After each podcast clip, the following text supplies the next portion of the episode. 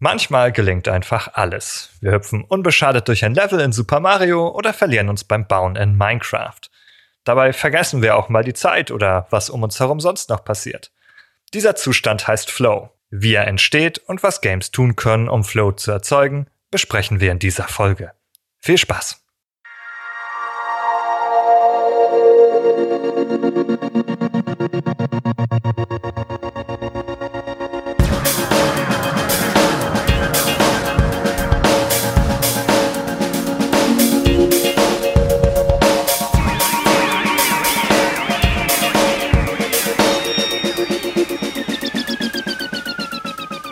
Behind the Screens, liebe Hörerinnen und Hörer. Heute geht es um das Thema Flow. Und ich begrüße unsere Standardrunde aus Jessica. Hallo. Hallo. Und dem Nikolas. Hallöchen. Schön, dass ihr beide da seid. Wir sind heute mal in unserer Standardbesetzung zu dritt. Nach einer Weile, nach einigen Folgen mit Gästen und Gästinnen. Und heute soll es um was ganz anderes gehen, um ein sehr psychologisches Phänomen im Gaming. Jessica, du bist mal wieder die Person, die sich schuldig gemacht hat, das Thema mitzubringen. Vielen wieder, Dank. Schon wieder. hm. Ja, wie ähm, bist du zum Thema Flow gekommen? Worüber sprechen wir hm. hier? Ja, ich unterrichte ja zusammen mit euch inzwischen an verschiedenen Hochschulen Psychologie für Game DesignerInnen, Game DeveloperInnen, Production Leute und so weiter.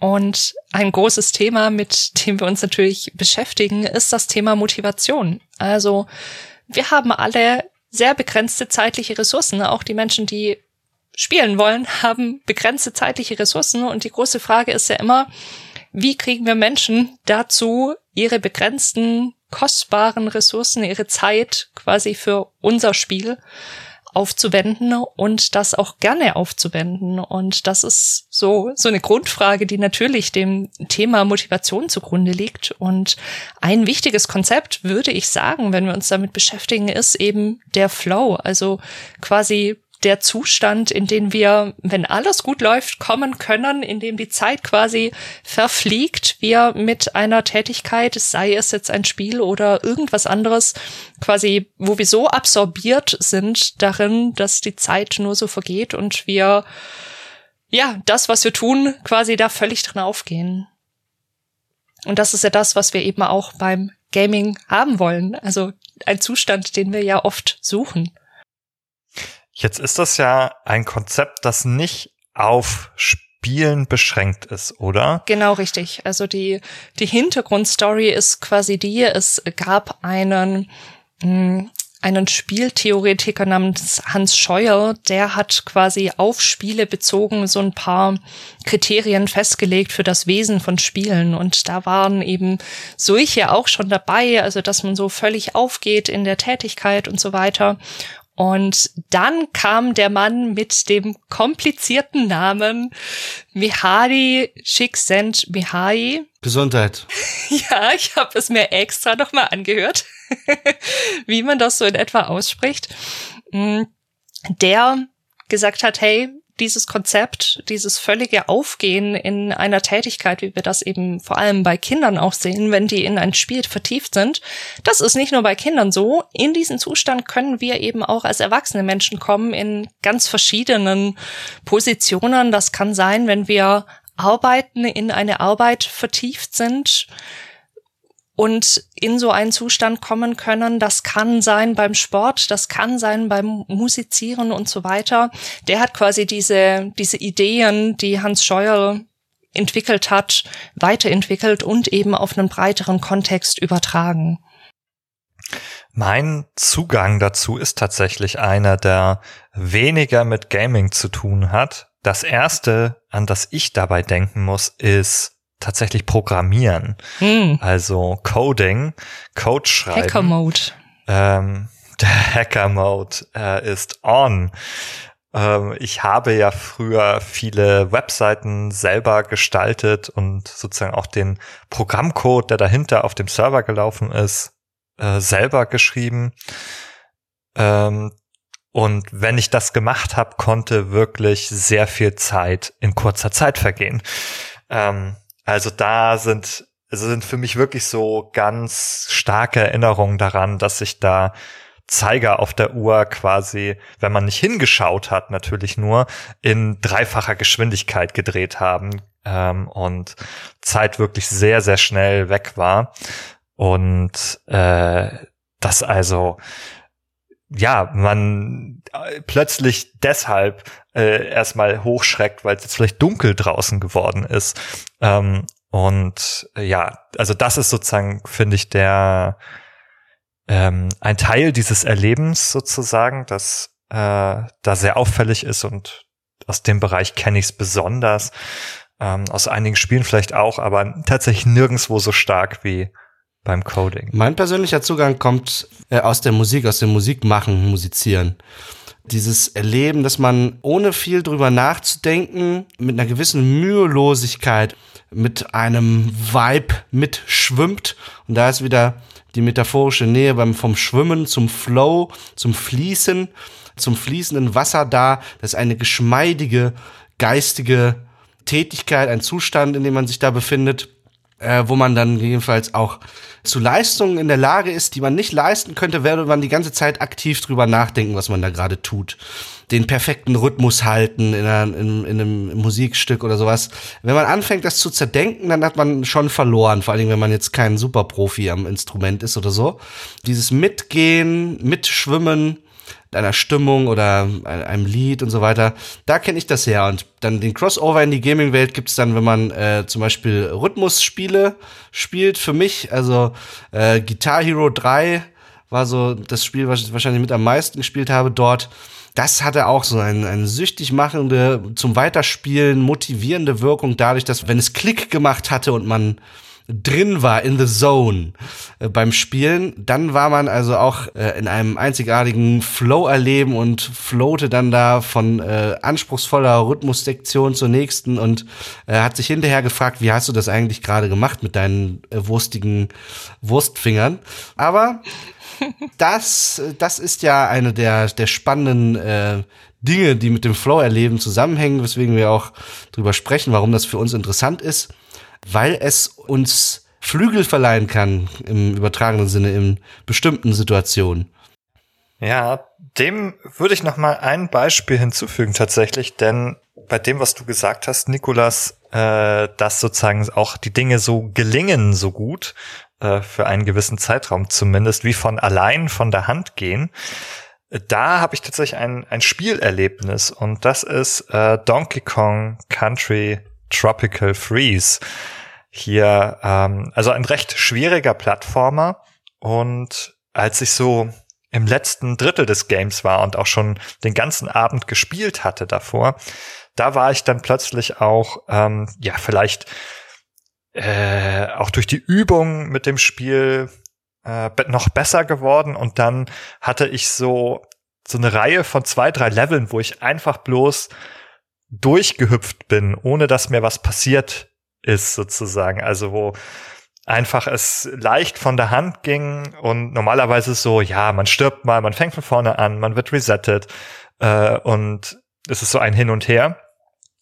Äh, und hier war es einfach so, dass ich wirklich irgendwie aus einer, wie aus einem Guss in einer Bewegung durch diese Level plötzlich gehüpft bin. Also zwischen den Ge Gegnern durchgerauscht bin, nichts ist mir passiert, ich habe keinen Hit bekommen.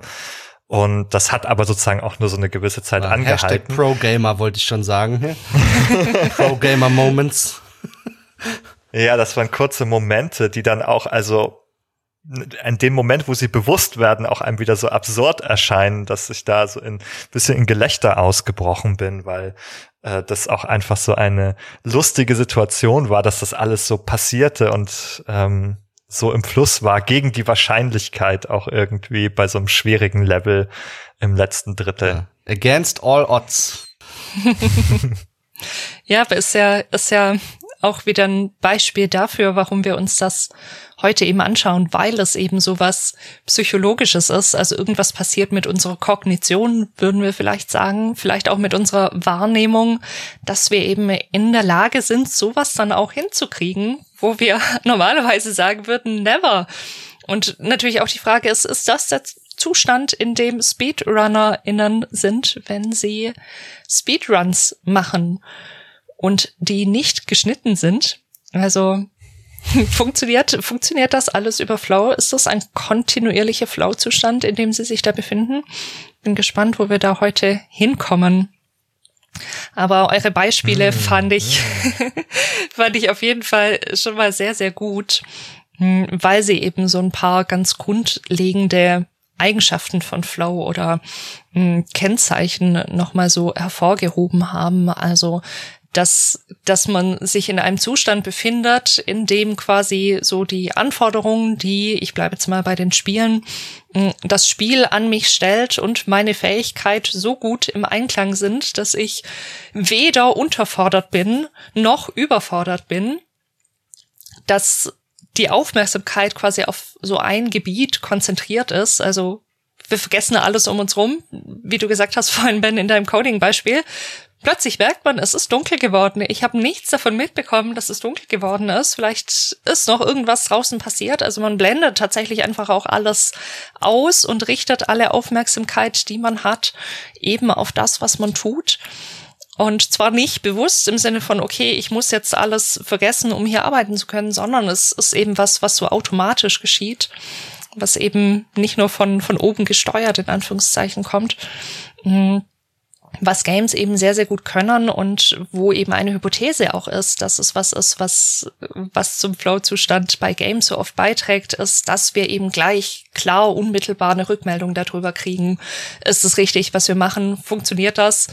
Mm, und sich entsprechend gegebenenfalls auch anpassen kann und dass man Weiters sind doch ein paar wenige, dann habe ich die einmal abgefrühstückt, dann können wir die uns auch noch mal in Ruhe anschauen. Aber das nächste wäre so, dass quasi Bewusstsein und Handeln so miteinander verschmelzen. Also auch da noch mal dieses, ich bin quasi eins mit mit dem, was ich gerade tue es fließt vor sich hin. Es gibt kein Stöckchen, über das ich irgendwie drüber falle, kein Stein, der irgendwie im Weg ist. Ich fließe da schön mit, mit der Aufgabe hin, kann da ganz drin aufgehen, habe eben dieses veränderte Zeitgefühl. Das hast du auch so schön gesagt, Ben, dass die Zeit dreimal so schnell vorbeigeht, man das gar nicht mitkriegt. Und ein ganz wichtiger Punkt noch, dass die Tätigkeit an sich belohnend ist. Also ich muss das nicht machen, um danach eine Belohnung dafür zu kriegen, dass ich jetzt dass ich jetzt gearbeitet habe oder dass ich jetzt gespielt habe, sondern ich empfinde quasi das, was ich tue, einfach schon irgendwie als als beglückend und als als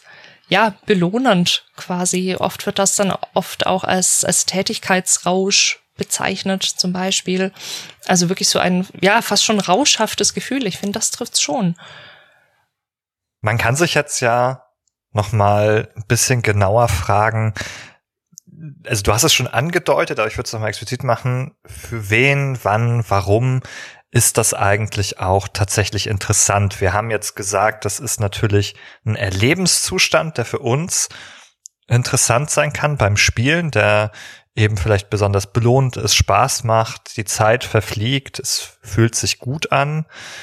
Mm, das ist die eine Perspektive und die andere hast du auch schon anklingen lassen, nämlich die Game Design oder Spielentwicklungsperspektive, wo es auch darum geht, vielleicht für SpieldesignerInnen hier gezielt Rahmenbedingungen zu schaffen, sagen wir es mal so, äh, die das möglichst gut ermöglichen. Ich glaube, man kann nicht sagen, der Spieldesigner oder die Spieldesignerin kann den Flow-Knopf einfach drücken und das herbeiführen. Ich glaube aber, sie können vielleicht eben so Rahmenbedingungen schaffen, unter denen die Wahrscheinlichkeit besser wird. Ja. Und das hat natürlich mit motivationalen Aspekten zu tun. Das macht Spaß, das ist ein äh, angenehmer Zustand ähm, wenn man den sozusagen erwecken kann in Spielerinnen und Spielern, dann ist es wahrscheinlich ein, gutes Merkmal für so ein Spiel. Genau deswegen finde ich es jetzt auch gut, wenn wir uns diese Punkte nochmal anschauen und auch so ein bisschen uns damit beschäftigen, was ist das eigentlich jeweils, was uns in diesen Zustand irgendwie bringen kann? Also in diesen Punkten, die wir gerade angesprochen haben, Gleichgewicht von Anforderung und Fähigkeit und so weiter, würde ich vorschlagen, lasst uns da einfach mal reinspringen ins kalte oder vielleicht schon ganz bisschen angewärmte Wasser und uns einfach mal anschauen, was sind das für Dinge, die uns dabei helfen können, die Bedingungen zu schaffen, Ben, das fand ich, hast du schön gesagt, mm, um in einen Zustand zu kommen, in dem Flow möglich wird. Also wir haben nicht diesen Button, den wir einfach drücken können und alle Menschen, die dieses Spiel gerade spielen, werden im Flow sein. Aber wir können natürlich Game Design technisch Rahmenbedingungen schaffen, unter denen es eher möglich ist, in so einen Zustand reinzukommen. Jessica, was sind denn solche Rahmenbedingungen, unter denen äh, Flow besonders gut auftreten kann? Also der erste, der auch immer in Grafiken abgebildet ist, da gibt's dann solche Korridore und sowas, ist der zwischen Gleichge also das Gleichgewicht zwischen Anforderung und Fähigkeit. Also ich muss quasi einen Zustand erreichen oder eine Bedingung schaffen, dass Menschen quasi einerseits nicht unterfordert sind und sich dann langweilen, weil es zu einfach ist und man in diesen Zustand kommt von das hättet ihr auch sein lassen können. Also das frisst gerade nur meine Zeit, aber es macht mir einfach keinen Spaß, weil es ist viel zu langweilig und aber eben andererseits auch nicht in diesen Zustand kommt, in dem man überfordert ist, also in dem die eigenen Fähigkeiten nicht ausreichen, um die Anforderungen mh, hm, zu meistern, weil man dann natürlich in einen Zustand ja. von Stress und von Überforderung und vielleicht von Angst kommt. Und das ist natürlich auch nicht das, was wir wollen. Also wir wollen quasi diesen Sweet Spot dazwischen erwischen. Das sind ja fast schon richtige Fachbegriffe hier. Vielleicht äh, müssen wir nochmal genau erläutern, was sind Anforderungen in diesem Zusammenhang und was sind die Fähigkeiten? Ja, wenn wir, wenn wir uns zum Beispiel mal einen Ego-Shooter vornehmen, bei dem glaube ich, auch viele Menschen in einen Flow-Zustand kommen können, dann wäre die Anforderung natürlich die, dass ich meine Aufmerksamkeit schnell auf die richtigen Dinge richten muss, auf das, was wichtig ist. Ich muss schnell reagieren können, natürlich. Und muss schnell, also muss meine Hand-Augen-Koordination zum Beispiel, um jetzt einfach mal drei von vielen, vielen Anforderungen, die in diesem Spiel natürlich drinstecken, zu nennen, muss meine Hand-Augen-Koordination auf die Reihe kriegen, dass ich zum Beispiel richtig zielen kann. Mhm. Genauso wie man jetzt zum Beispiel beim Strategiespiel sagen könnte, es gibt vielleicht ähm, eine Anzahl von Variablen, die ich berücksichtigen muss sozusagen und die Anforderungen steigen sozusagen mit der Anzahl von Variablen, die eine Rolle spielen für den Spielerfolg, die ich berücksichtigen muss. Und dann kommt es darauf an, wie gut ich dann da drin bin, sozusagen die zu analysieren, die im Kopf zu behalten, vielleicht auch ähm, und ähnliches. Ja, oder wenn wir mal äh, versuchen, das noch einfacher runterzubrechen auf so einen klassischen 2D-Sidescroller wie Super Mario, äh, an dem ja sicherlich auch Game Design technisch das äh, Donkey Kong Tropical Freeze, bei dem du vom Flow-Erleben gesprochen hast, irgendwie sich orientiert als Urvater, Urmutter der Sidescroller. Da berichten ja auch äh, viele Leute von einem Floor erleben, weil das Spiel scheinbar ja schafft, diese Balance aus Anforderungen und Fähigkeiten der Spieler irgendwie zu treffen. Da finde ich ein ganz ja, passendes Analogon. Es ist so äh, dieses Erlebnis, dass man mit einer Anforderung konfrontiert wird. Zum Beispiel, da ist eine Schlucht, über die muss ich springen und der Schwierigkeit dieser, ne, dieses, dieser Aktion. Und dann ist Erleben, dass ich das schaffe. Vielleicht sogar ganz knapp schaffe, aber auf jeden Fall erfolgreich schaffe. Das, äh, diesen, diesen Sprung, diesen Hüpfer mit meiner Spielfigur auszuführen, das ist, äh, wenn man das jetzt hintereinander ähm, schaltet, mehrere dieser Ereignisse in kurzer zeitlichen Ablauf, dann ist das ist ein Hüpfen von äh, einer Kompetenzinsel zur nächsten, so vom Kompetenzerleben zu Kompetenzerleben. also ein Hüpf, Hüpf, Hüpf, ja, schon wieder einen Sprung geschafft. Und äh, zack, ist man in einem, ist man in einem Flow drinne quasi so, ne? Ich würde mich nicht als kompetent erleben, wäre die Schlucht zu klein, so dass ich, wenn ich drüber hüpfe, sage, das hätte ja jeder geschafft. Das ist keine Kompetenz. Und anders, äh, wenn es zu schwer ist, wenn äh, ich, was weiß ich, beim Super Mario Maker 2 mir eins dieser unmöglichen äh, Level da downloade, die nur Twitch-Streamer oder mit Computerhilfe Leute irgendwie erfolgreich absolvieren können, dann scheitere ich natürlich so irgendwie nach, nach zwei Sekunden im Level und dann sage ich, sagt mein Gehirn auch, nein, das ist keine Kompetenz, du bist nicht kompetent. Sondern man muss diesen Sweet Spot erwischen, wo man das Gefühl hat, ja, ich bin kompetent, ich habe den Sprung geschafft und ich habe schon wieder einen Sprung geschafft und ich habe schon wieder einen Sprung geschafft. Da, da würde ich, glaube ich, noch mal ein bisschen tiefer reingehen. Ich glaube, dass es hier nicht nur die kognitive Bewertung ist, die man da vornimmt, ob man das jetzt erfolgreich gemacht hat oder nicht.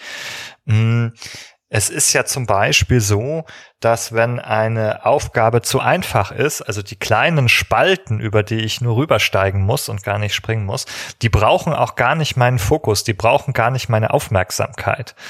Das heißt, es ist wahrscheinlich auch wichtig überhaupt, dass ich meine Aufmerksamkeit darauf richten muss, dass mein Fokus darauf gebündelt ist, sozusagen auf diese Aufgabe. Ja, wenn ich es nur, wenn ich es nur nebenbei mache, dann ähm, habe ich sozusagen gar keinen ausreichenden Fokus auf die Aufgabe. Und so würde ich es hier verstehen, dass das ein, wichtiges Element ist sozusagen, denn ein anderer äh, Bereich sozusagen, den Csikszentmihalyi äh, hier äh, definiert hat, ist ja neben diesem Korridor auch die klare Zielsetzung, mit der man eine Aufgabe verfolgt dann damit hole ich jetzt schon das nächste Kriterium rein, aber es passt ganz gut, denn ähm, ist nicht nur, dass ich irgendwelche Abgründe überspringe, sondern ich muss auch einen Sinn dahinter haben, warum tue ich das? Ich möchte ans Ende des Levels kommen. Ne? Von bei Mario, der soll von ganz links nach ganz rechts laufen. Dafür ist es Mittel zum Zweck, über die ähm, Abgründe zu kommen in diesem Fall. Wobei, da würde ich also, dieses Kriterium würde ich mal ein Fragezeichen dahinter setzen wollen. Würden wir über eine, sagen wir mal, allgemeine Theorie des Flow-Erlebens sprechen, dann müsste die ja zwangsläufig eigentlich auch fürs Musiz gemeinsame Musizieren gelten. Und dort äh, könnte man jetzt auch postulieren, man verständigt sich zwar auf ein gemeinsames Ziel in dem Sinne, dass wir sagen, hey, wir machen jetzt Musik, aber eigentlich ist das Musizieren an sich ist äh, auch ein Selbstzweck und gewissermaßen ohne klares Ziel, wenn man jetzt vom Improvisieren, von Jammen spricht oder so, wo es auch zum Floor-Leben kommen kann, ne? Naja, du bist ja, das ist ja nicht dein Ziel, auf zufällige Art und Weise auf die Tasten zu hauen, zum Beispiel, ne? Sondern es ist ja schon dein Ziel, die zugedachte richtige Note zum richtigen Zeitpunkt zu treffen. Das ist ja schon eine Zielsetzung, einen Rhythmus Jetzt zu bin halten. ich Jazzmusiker und ich interessiere mich überhaupt nicht für richtige und falsche. Das ist natürlich zugespitzt. äh, ich bin Free, Free Jazz, Free, Free Jazz äh, Improvisateur und selbst da ist das zu kurz gegriffen. Aber ne, ihr seht, worauf ich hinaus will. Äh, richtig und falsch sind sehr schwierige Kategorien da, wenn es ums Improvisieren geht, zum Beispiel so. Ne? Um, um, um dem, dem Nachspüren kreativer Eingebungen und so. Also da finde ich. Äh, das ist ja auch ein Ziel. Ja, aber ich finde, da, da fängt die, die Theorie an, so ein bisschen äh, vielleicht in den Eckbereichen nicht ganz äh, so allgemein und universal zu sein, wie sie es vielleicht äh, in Anspruch nimmt. Oder ist der Weg das Ziel, Nikolas? Ja, dann können wir uns jetzt in ähm, buddhistischen Reflexionen verlieren oder äh, sicherlich ist es nützlich auch bezogen auf die Analyse von Videospielen, ganz klar. Also was, was mir hier aber gut gefällt, ist schon, dass klar wird, wir können diese einzelnen ja, Rahmenbedingungen nenne ich sie mal, wir können die gar nicht einzeln diskutieren. Wir kommen automatisch setzen wir die miteinander in Verbindung, sagen, ja, wir sind eigentlich gerade bei Gleichgewicht, Anforderung, Fähigkeit, aber das können wir fast gar nicht diskutieren, ohne dass wir dahin kommen zu sagen, okay, wir sind, es gibt auch diesen Punkt klare, unmittelbare Rückmeldung. Und wenn ich irgendeine Form von Rückmeldung brauche, heißt das dann automatisch, dass es eine, bin ich auf dem Weg zum Ziel? Bin ich auf dem Weg zum richtigen Ziel? Oder was meine ich damit? Also, das ist recht, recht offen tatsächlich in, in der Theorie. Hm, wird natürlich an verschiedenen Stellen von verschiedenen Menschen dann verschieden ausgedeutet, aber erstmal ist es ziemlich breit. Aber ja, wie gesagt, ich glaube, das ist oder das das war für mich, als ich mich da zum ersten Mal intensiver jetzt eben für die Lehre auch mit beschäftigt habe, so, ein, so eine wichtige, wichtige Erkenntnis, das sind nicht Punkte, die voneinander unabhängig sind. Das heißt, die können auch nicht voneinander unabhängig sein, wenn wir über das Spieldesign sprechen und darüber, wie gestalte ich ein Spiel, dass ich die Menschen hoffentlich in einen Flow-Zustand begleiten kann, sondern das eine zieht fast immer automatisch das andere auch mit. Man muss dazu sagen, dass dieses Element der Zielsetzung jetzt eben aus der ursprünglichen Flow-Theorie von Csikszentmihalyi entnommen ist, während wir jetzt natürlich eigentlich schon weitergegangen sind zu Flow im Spiel ähm, bei Warwitz. Nämlich bei äh, Csikszentmihalyi haben wir eigentlich vier Elemente. Diese klare Zielsetzung, Konzentration auf das Handeln, Gefühl über die Kontrolle, das Nikolas ja auch gut ausgeführt hat und eben dieser Einklang von Anforderung und Fähigkeit, sozusagen relativ einfach. Und jetzt haben wir aber auch ähm, den, äh, den Warwitz, äh, der aus der Psychologie ebenfalls äh, kommt und das jetzt für kindliches Spiel erstmal definiert hat. Ja, also auch gar nicht so allgemein. Bei dem fehlt aber interessanterweise, oder was heißt fehlt, aber hier taucht diese Zielsetzung bei ihm in der Form nicht auf. Er hat dafür eben diese klare Rückmeldung, so dass ein Erfolg erkennbar ist. Ne? Das ist vielleicht sogar besser, weil wenn du dein Instrument spielst, Nikolas, dann hast du ja hinterher, wenn du gespielt hast, hast du gesagt, ah, das hat mir gefallen, also Erfolg, oder das hat mir nicht gefallen, ich habe irgendwie nicht so gespielt, wie ich das gerne wollte. Es hat sich nicht so angehört, wie ich wollte, dass es sich anhört, mhm. zum Beispiel, ja. Das wäre vielleicht ein bisschen, mhm. ähm, also anders als diese Zieldefinition, vielleicht ein bisschen allgemeiner fassbar tatsächlich. Man kann dem eine Bewertung anhängen, ob ich mein Ziel, also oder ob ich einen Erfolg damit erzielt habe ähm, oder nicht. Ja, das ist nochmal eine wichtige Ergänzung. Also meistens, wenn einem Flow begegnet, kommt man sogar auf diese Definition von Warwitz, der das weiterentwickelt hat. Das ist das, was oft zugrunde gelegt wird. Aber du hast völlig recht. Csikszentmihalyi hat quasi selber erstmal nur diese vier, hm, vier Kriterien festgelegt. Und ja, wie du sagst, es, es ist tatsächlich die Frage, was, was ist besser, was funktioniert vielleicht auch besser fürs Game Design, wenn wir von klaren Zielsetzungen sprechen oder wenn wir eben wirklich davon sprechen, dass wir dieses Gleichgewicht brauchen, beziehungsweise dass wir dass wir eine Rückmeldung brauchen, ob, ob ich das richtig gemacht habe oder bedeutet das dann nicht doch irgendwie hm. auch wieder, dass ich dafür eine Zielsetzung brauche. Ja, ich glaube, man muss da hinzufügen, diese Zielsetzung muss keine externe sein, die vom Game Designer oder Game Designerin oder dem Spiel vorgegeben wird zum Beispiel. Ähnlich wie beim Musizieren, das kann auch eine innere Zielsetzung, also eine intrinsische Motivation sein. Äh, denn mir ist gerade beim Sprechen aufgefallen, dass mir das bei Minecraft zum Beispiel selber passiert ist. Also bei Minecraft habe ich auch Flow erleben. Da sind auch die Stunden reingegangen und die Nächte drin verschwunden im Minecraft-Spielen. Und das ist ja ein Spiel, dem man jetzt erstmal vorwerfen könnte, dass es komplett unstrukturiert ist und überhaupt keine Zielsetzung anbieten würde, ja.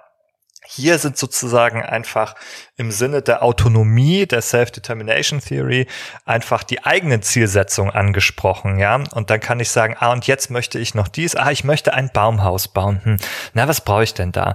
Da brauche ich erstmal Holz und da muss ich andere Bäume fällen. Und dann kommt man von einem ins nächste, ah ja, ein Fenster, wäre ja schön, wenn es Gläser hätte. Hm, wie, wo komme ich denn an Glas?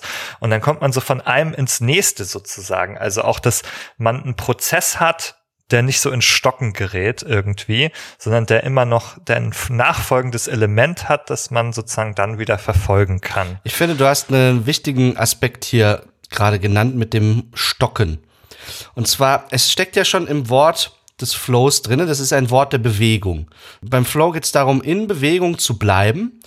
Und das heißt, dass man möglichst nicht auf ein Hindernis stößt, das einen zum Stillstand zwingt.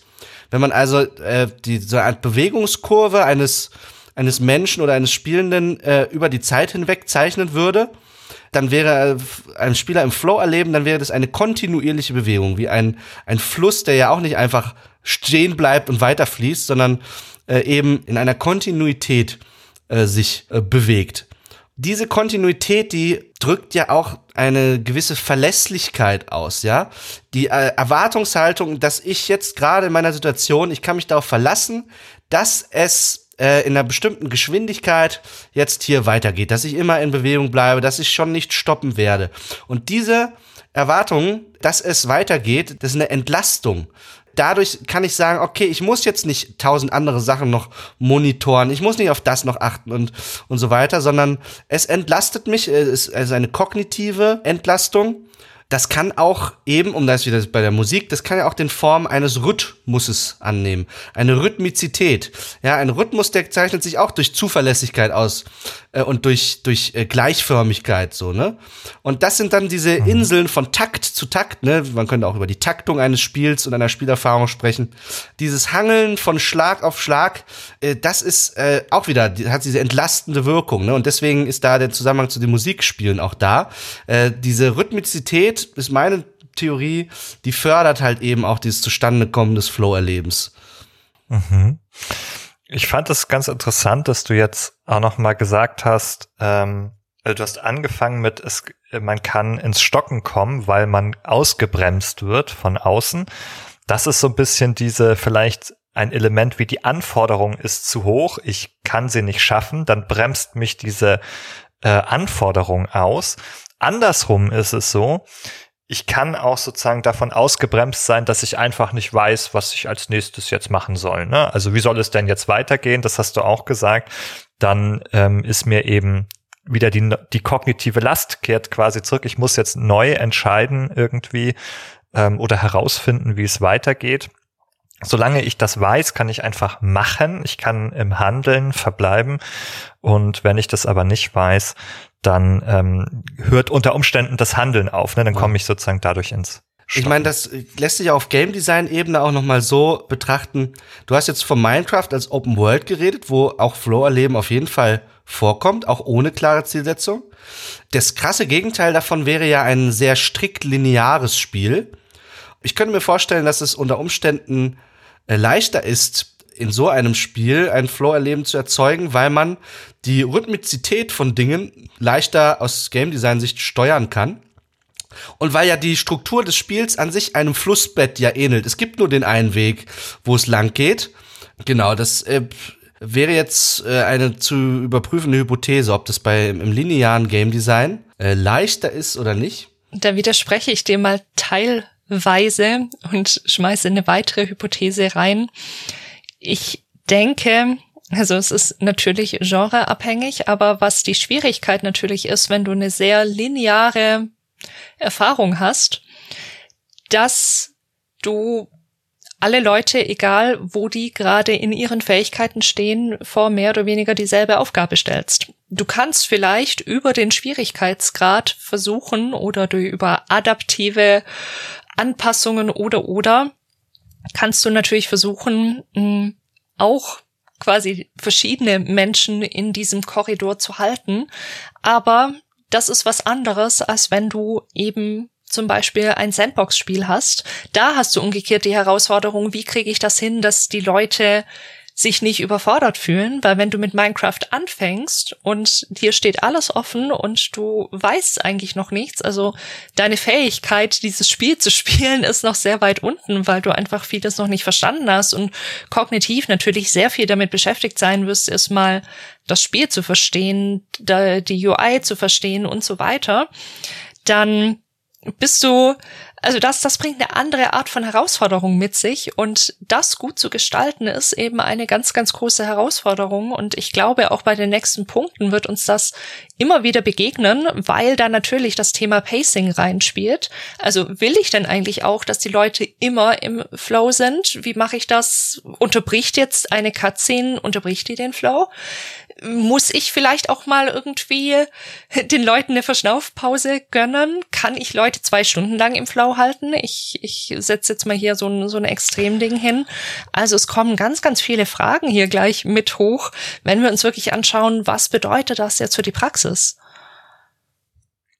Ja, also ich glaube, es ist vielleicht schwierig, die Anforderung zu haben, diesen Zustand ständig und die ganze Zeit aufrecht zu erhalten. Ja. Das ist vielleicht gar nicht möglich. Zumindest ist es das, was wir darüber wissen. Manche Flow-Zustände halten vielleicht nur Sekunden oder Minuten an äh, und die können auch wiederkommen, aber die sind vielleicht nicht wirklich ununterbrochen stundenlang, sondern da gibt es schon unter Umständen Unterbrechungen und die sind vielleicht auch zur Erholung ähm, mitunter notwendig, sozusagen. Also wenn man jetzt wirklich ununterbrochen stundenlang vor einem Spiel sitzen würde, das wäre vielleicht auch tatsächlich gar nicht gut. Also äh, gesundheitlich schon gar nicht gut, ähm, wenn man dann vernachlässigen würde zu essen und zu trinken zum Beispiel. Ähm, oder auch sozusagen einfach eine ständige kognitive Auslastung hat, die keine Erholung erfährt. Wenn wir also Videospiele auch als, als Kunstwerke ernst nehmen, kann es ja sein, dass es Videospiele gibt, die also wirklich äh, ganz andere Wirkungen erzielen wollen als dieses Flow-Erleben, die, die dem Flow-Erleben regelrecht äh, antagonistisch gegenüberstehen, wie ein Aufrütteln, ein vor den Kopf stoßen, ein Innehalten eben. Das ist ja das Stehenbleiben, das vermieden werden soll beim im Flow-Erleben. Ein auf sich selbst zurückgeworfen sein, so. Das sind alles so Dinge, die typischerweise nicht mit Flow-Erleben vielleicht assoziiert sind, die aber legitime Zielsetzung sein können einer Spielerfahrung wie sie Videospiele eben liefern können. Also auch nochmal, um den Punkt zu unterstreichen, das ist keine One-Size-Fits-All Geschichte, sondern das ist natürlich ganz äh, streng davon abhängig, welche, welche intendierte Spielerfahrung ich erzeugen möchte mit meinem Spiel. Also da ist sicherlich ähm, kein Flow-Zwang oder das Flow-Gebot sozusagen, sondern selbstverständlich kann es da unterschiedliche Philosophien auch darüber geben, wie das Spiel ablaufen und gestaltet sein soll. Einige Spiele sind vielleicht nicht mal so lang, nicht mal stundenlang. Zum Beispiel. Ich glaube, du sprichst da aber wirklich einen wichtigen Punkt an, den ich jetzt einfach nochmal unterstreichen möchte, weil man ja, wenn man, wenn man ein Spiel designt, vielleicht erstmal tatsächlich diese, diesen Wunsch hat, natürlich, hey, wir wissen, Flow ist ein Zustand, den Menschen auch gerne erleben dann wollen wir natürlich den Menschen möglichst viel von diesem Flow-Zustand geben und dann vielleicht so die eigene Erwartung auch ist, wir müssen jetzt ein Spiel konzipieren, das Menschen für 45 Stunden im Flow hält oder wie lange auch immer das Spiel läuft. Und natürlich, klar, wenn wir so drüber sprechen, es wird hoffentlich jedem gleich klar, dass das irgendwie utopisch ist, natürlich. Aber wie ihr eben auch richtig sagt, es ist vielleicht auch was, was wir gar nicht, also wo es gar nicht das Ziel sein kann, ständig in diesem Flow zu sein. Ja, das ist ein belohnendes Gefühl. Natürlich ist das cool. Aber einerseits, da fand ich deine Beispiele auch sehr gut, Nikolas. Hm, Spiele wollen das vielleicht auch gar nicht immer. Die wollen vor den Kopf stoßen vielleicht auch mal. Und es natürlich immer darum geht, hm, was, also das ist auch wieder eine sehr psychologische Frage. In was für einen Zustand, in was für einen emotionalen Zustand will ich die Spielenden denn auch versetzen? Sollen die denn immer dasselbe Erlebnis haben? Nutzt sich das nicht auch ab? Will ich ja nicht auch, dass es Abwechslung gibt, dass, dass man mal in diesem Flow-Zustand ist, dass man mal innehält, dass man mal vielleicht auch wirklich vor den Kopf gestoßen ist und, und sich fragt, was sollte denn das jetzt gerade? Und wie gestalte ich das so, dass die Leute aber trotzdem am Spiel dranbleiben? Aber eben mit dem Hintergedanken, so ein Flow, das ist nicht das, was wir in 100 Prozent der Spielzeit erreichen können und wahrscheinlich auch gar nicht erreichen sollten. Ich meine, diese Spiele, die es schaffen, über viele Stunden hinweg ein Flow-Erleben aufrechtzuerhalten, das sind ja auch solche Spiele, die eine Quelle der Verunsicherung darstellen bei Eltern, die sich nicht so gut auskennen, wo das Kind dann stundenlang abgetaucht ist und äh, das äh, sorgenvolle Elternteil dann sagt, er ist gar nicht mehr anwesend, das ist mir nicht geheuer, äh, die, die Konsole wird jetzt mal ausgeschaltet oder so, ne?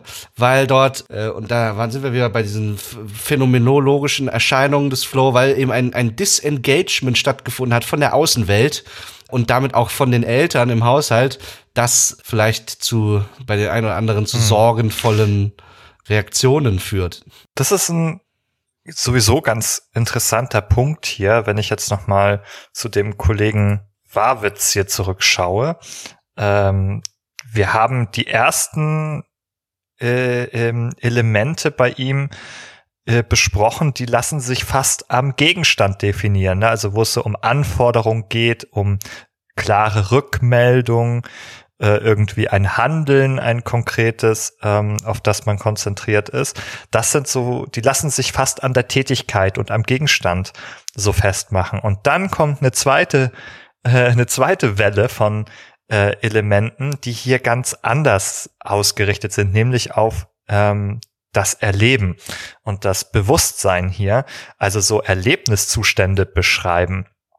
Und deswegen das finde ich fast ein bisschen kurios, diese Sammlung, weil sie eben so sehr unterschiedliche Elemente beinhaltet. Ne? Wir haben dann hier, ich sag sie einmal kurz, Verschmelzung von Handeln und Bewusstsein.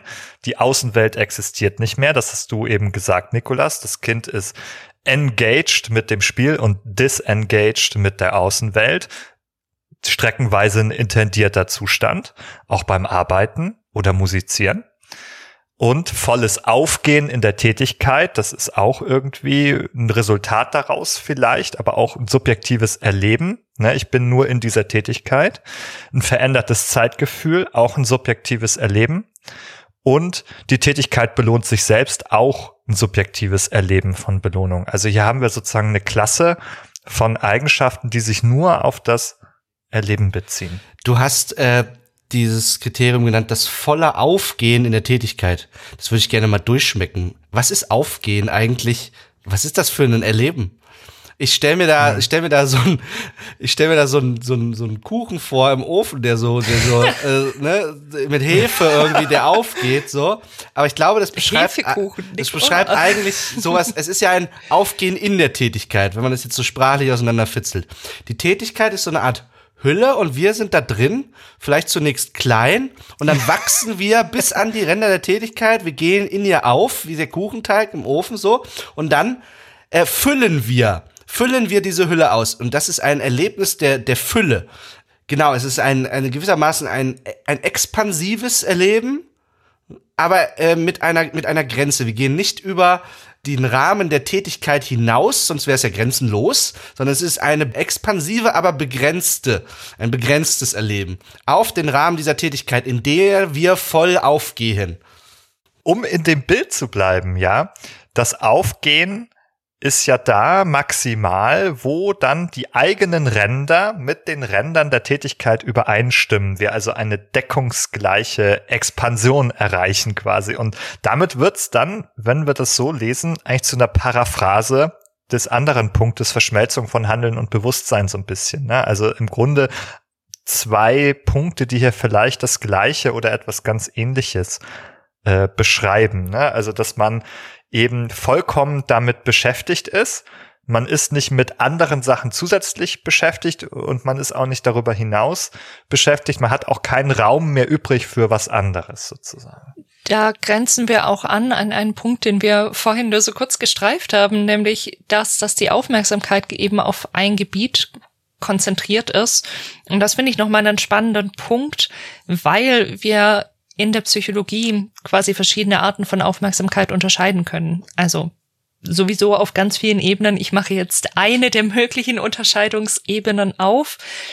Man geht davon aus, dass Aufmerksamkeit entweder top-down gesteuert sein kann, also dass ich bewusst quasi sage, okay, ich richte meine Aufmerksamkeit jetzt hierauf aus, also ich richte meine Aufmerksamkeit auf das Spiel, ich richte meine Aufmerksamkeit auf den Lebensbalken, ich richte meine Aufmerksamkeit auf keine Ahnung, sucht euch was aus, je nach Spiel natürlich. Den Feind. Ja, ja, das, das ist auf jeden Fall nicht schlecht, wenn es da welche gibt.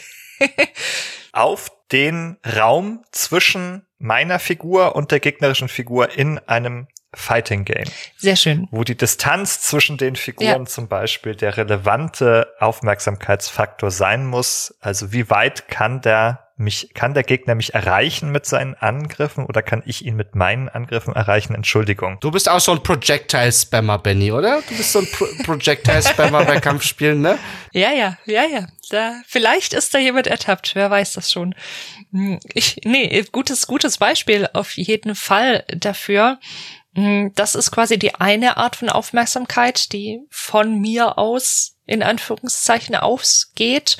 Und die andere Art von Aufmerksamkeit kann die sein, die wir als Bottom-up bezeichnen. Also dass quasi von unten, jetzt in dem Fall aus dem Spiel heraus, über zum Beispiel Cues, wie man sagen könnte. Also es leuchtet irgendwas auf ja, wir kennen es, um nochmal die Shooter zu nehmen. Wir haben irgendwie am rechten Bildschirmrand ist was rot und dann wissen wir, okay, wir haben Beschuss von rechts, der gerade außerhalb unseres Sichtfelds ist und durch das Rote ist das natürlich, lenkt das unsere Aufmerksamkeit gleich auf sich oder wenn was blinkt oder glitzert oder ja, wir kennen das. Hm, ich, meine Aufmerksamkeit kann quasi auch gelenkt werden von dem Spiel und deswegen finde ich diesen Punkt so spannend, dessen dass wir dass das konzentriert ist, weil wir es quasi einerseits von der Person aus denken können, also dem zweiten Punkt, den du gerade aufgemacht hast, Ben, zuordnen können, oder andererseits aber eben auch noch den Rahmenbedingungen, die das Spiel steckt. Und mein Take ist, dass eben beides zusammenkommen muss. Ich hatte jetzt noch mal einen ganz anderen Gedanken dazu, als du das gesagt hast, dachte ich so, Mensch, Moment mal, ja. pass mal auf. Ähm, könnte es nicht so sein, das ist jetzt ein frischer Gedanke gerade, aber frisch dass aus dem Ofen. die ja frisch aus dem Ofen, ja, da ist die Hefe gerade in mir aufgegangen, genau. Benny ist am expandieren hier. Mach das Fenster auf, Benny. ja, so, Da, so schlimm wird's ja nicht okay. werden. Ähm, pass mal auf. Äh, die Idee ist diese Aufmerksamkeit, die ich selber lenken muss, also die ähm, selektive Aufmerksamkeit, die top-down gesteuert wird. Ja, die muss ich ja aktiv richten. Ja, das ist mein Scheinwerfer. Das ist das Bild, das wir dafür benutzen gerne. Den muss ich aktiv ausrichten. Das ist aber auch eine kognitive Anstrengung. Das bedeutet, ja. ich muss den Fokus halten den muss ich steuern und ihn aufrechterhalten. Ich muss sozusagen mich konzentrieren, fokussieren, aktiv erstmal auf eine Sache. Und das kann vielleicht schlecht sein, diese Anstrengung für ein Flow erleben, weil das eine ständige Anstrengung ist, die kann ich nicht beliebig lange aufrechterhalten. Aber wenn jetzt es so wäre, dass sozusagen das Spiel sozusagen meine Aufmerksamkeit lenkt und B spielt, also mich von einem leuchtenden Punkt zum nächsten zieht, dann ist mir diese Arbeit abgenommen. Also dann werde ich ein bisschen reaktiver, könnte man sagen. Ich reagiere auf das Spiel. Das macht den Punkt, aber ah, da muss ich hin und wenn ich da bin, dann sehe ich den nächsten Punkt aufleuchten und kann gleich weitergehen. Ich komme gar nicht ins Überlegen, was zu tun ist. Das hatten wir vorhin, dass man paralysiert ist, weil man nicht weiß, wie es weitergeht. Also wenn ich es schaffe, sozusagen, immer den nächsten Ort der Aufmerksamkeit zu kreieren für den Spieler, für die Spielerin, dann geht er sozusagen oder sie vom Punkt zu Punkt. Und ähm, vielleicht könnte das auch eine, ein Mittel sein, ja, äh, den Flohzustand aufrechtzuerhalten, indem man immer äh, den nächsten Punkt der Aufmerksamkeit darbietet, so dass nie sozusagen der anstrengende Scheinwerfer angeworfen werden muss. Ah, wenn ich durch die Open World laufe, ganz konkretes Beispiel, können wir jedes Spiel nehmen. Assassin's Creed kann der Witcher sein. Ähm, wenn ich dann da stehe und sage, ah Mensch, wo soll ich denn jetzt mal hinreiten? Puh, keine Ahnung. Hm, hm, hm. Wo sieht's denn interessant aus? Da müssen wir mal die Karte studieren. Das ist kein Flow-Erleben. Aber wenn ich sozusagen schon, ich habe ein Ziel, ich reite dahin und dann, oh, was ist das? Da ist das nächste, da werde ich nochmal abgelenkt von der Sidequest, da kommt ein jemand auf mich zugelaufen, da ruft, da ruft eine Figur oder da ist ein Gegner, da ist eine Höhle, in die ich rein möchte, wo ich Loot vermute. Ah, da ist äh, ein Turm, der schießt äh, äh, ähm, hervor sozusagen, der zieht meine Aufmerksamkeit auf sich, da möchte ich hingehen, den möchte ich erforschen. Ja, da seht ihr schon in der Erzählung, da komme ich von einem ins nächste und ähm, habe gar kein Stoppen mehr vielleicht. Und hier löst sich auch so ein bisschen äh, sagen wir mal, oder hier muss man nachschärfen mit dieser Definition, die an einer Tätigkeit entlang orientiert ist, weil du ja jetzt quasi eigentlich streng genommen unterschiedliche Tätigkeiten im Spiel erwähnt hast, die also quasi so sequenziell hintereinander gecued sind, durch Verstärkerelemente, durch motivierende Sachen miteinander verleimt werden äh, und du aber quasi zwischendrin beim Wechsel einer Tätigkeit auf die anderen das Flow-Erleben gar nicht verlässt das ist auch wie das, wie du so in Minecraft beschrieben hast. Ich brauche das Baumhaus, da brauche ich Glas, jetzt muss ich auf einmal in die Erde buddeln und dann äh, kommt die Lava, aber Gott sei Dank habe ich meinen Eimer dabei. So, und das sind eigentlich äh, Baumhaus bauen und äh, äh, Feuer löschen, das sind ganz disparate Tätigkeiten, die aber in so einem äh, quasi Flow-Erleben ja phänomenologisch irgendwie dann verbunden werden. Vielleicht können wir hier nochmal den Begriff des Fließens weiter bemühen, denn es fließt sozusagen das eine in das andere über. Ein fließender Übergang von hm, einer Tätigkeit nice. in die nächste.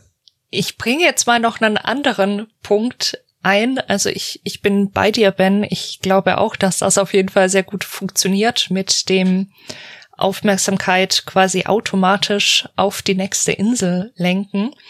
Gleichzeitig das ist jetzt die, die herausfordernde Frage in Anführungszeichen. Wenn wir nochmal, du hast das vorhin ganz kurz nur als Wort erwähnt, aber gar nicht weiter ausgeführt. Wir haben schon ab und an über die Self-Determination Theory gesprochen. Und das ist eine sehr, sehr große Theorie mit sehr vielen Unter-, also Mikrotheorien könnte man sagen, die wir jetzt natürlich nicht alle bemühen werden, aber eine ganz zentrale Unterscheidung, die die Self-Determination Theory macht, ist quasi zwischen autonomer und zwischen kontrollierter Motivation.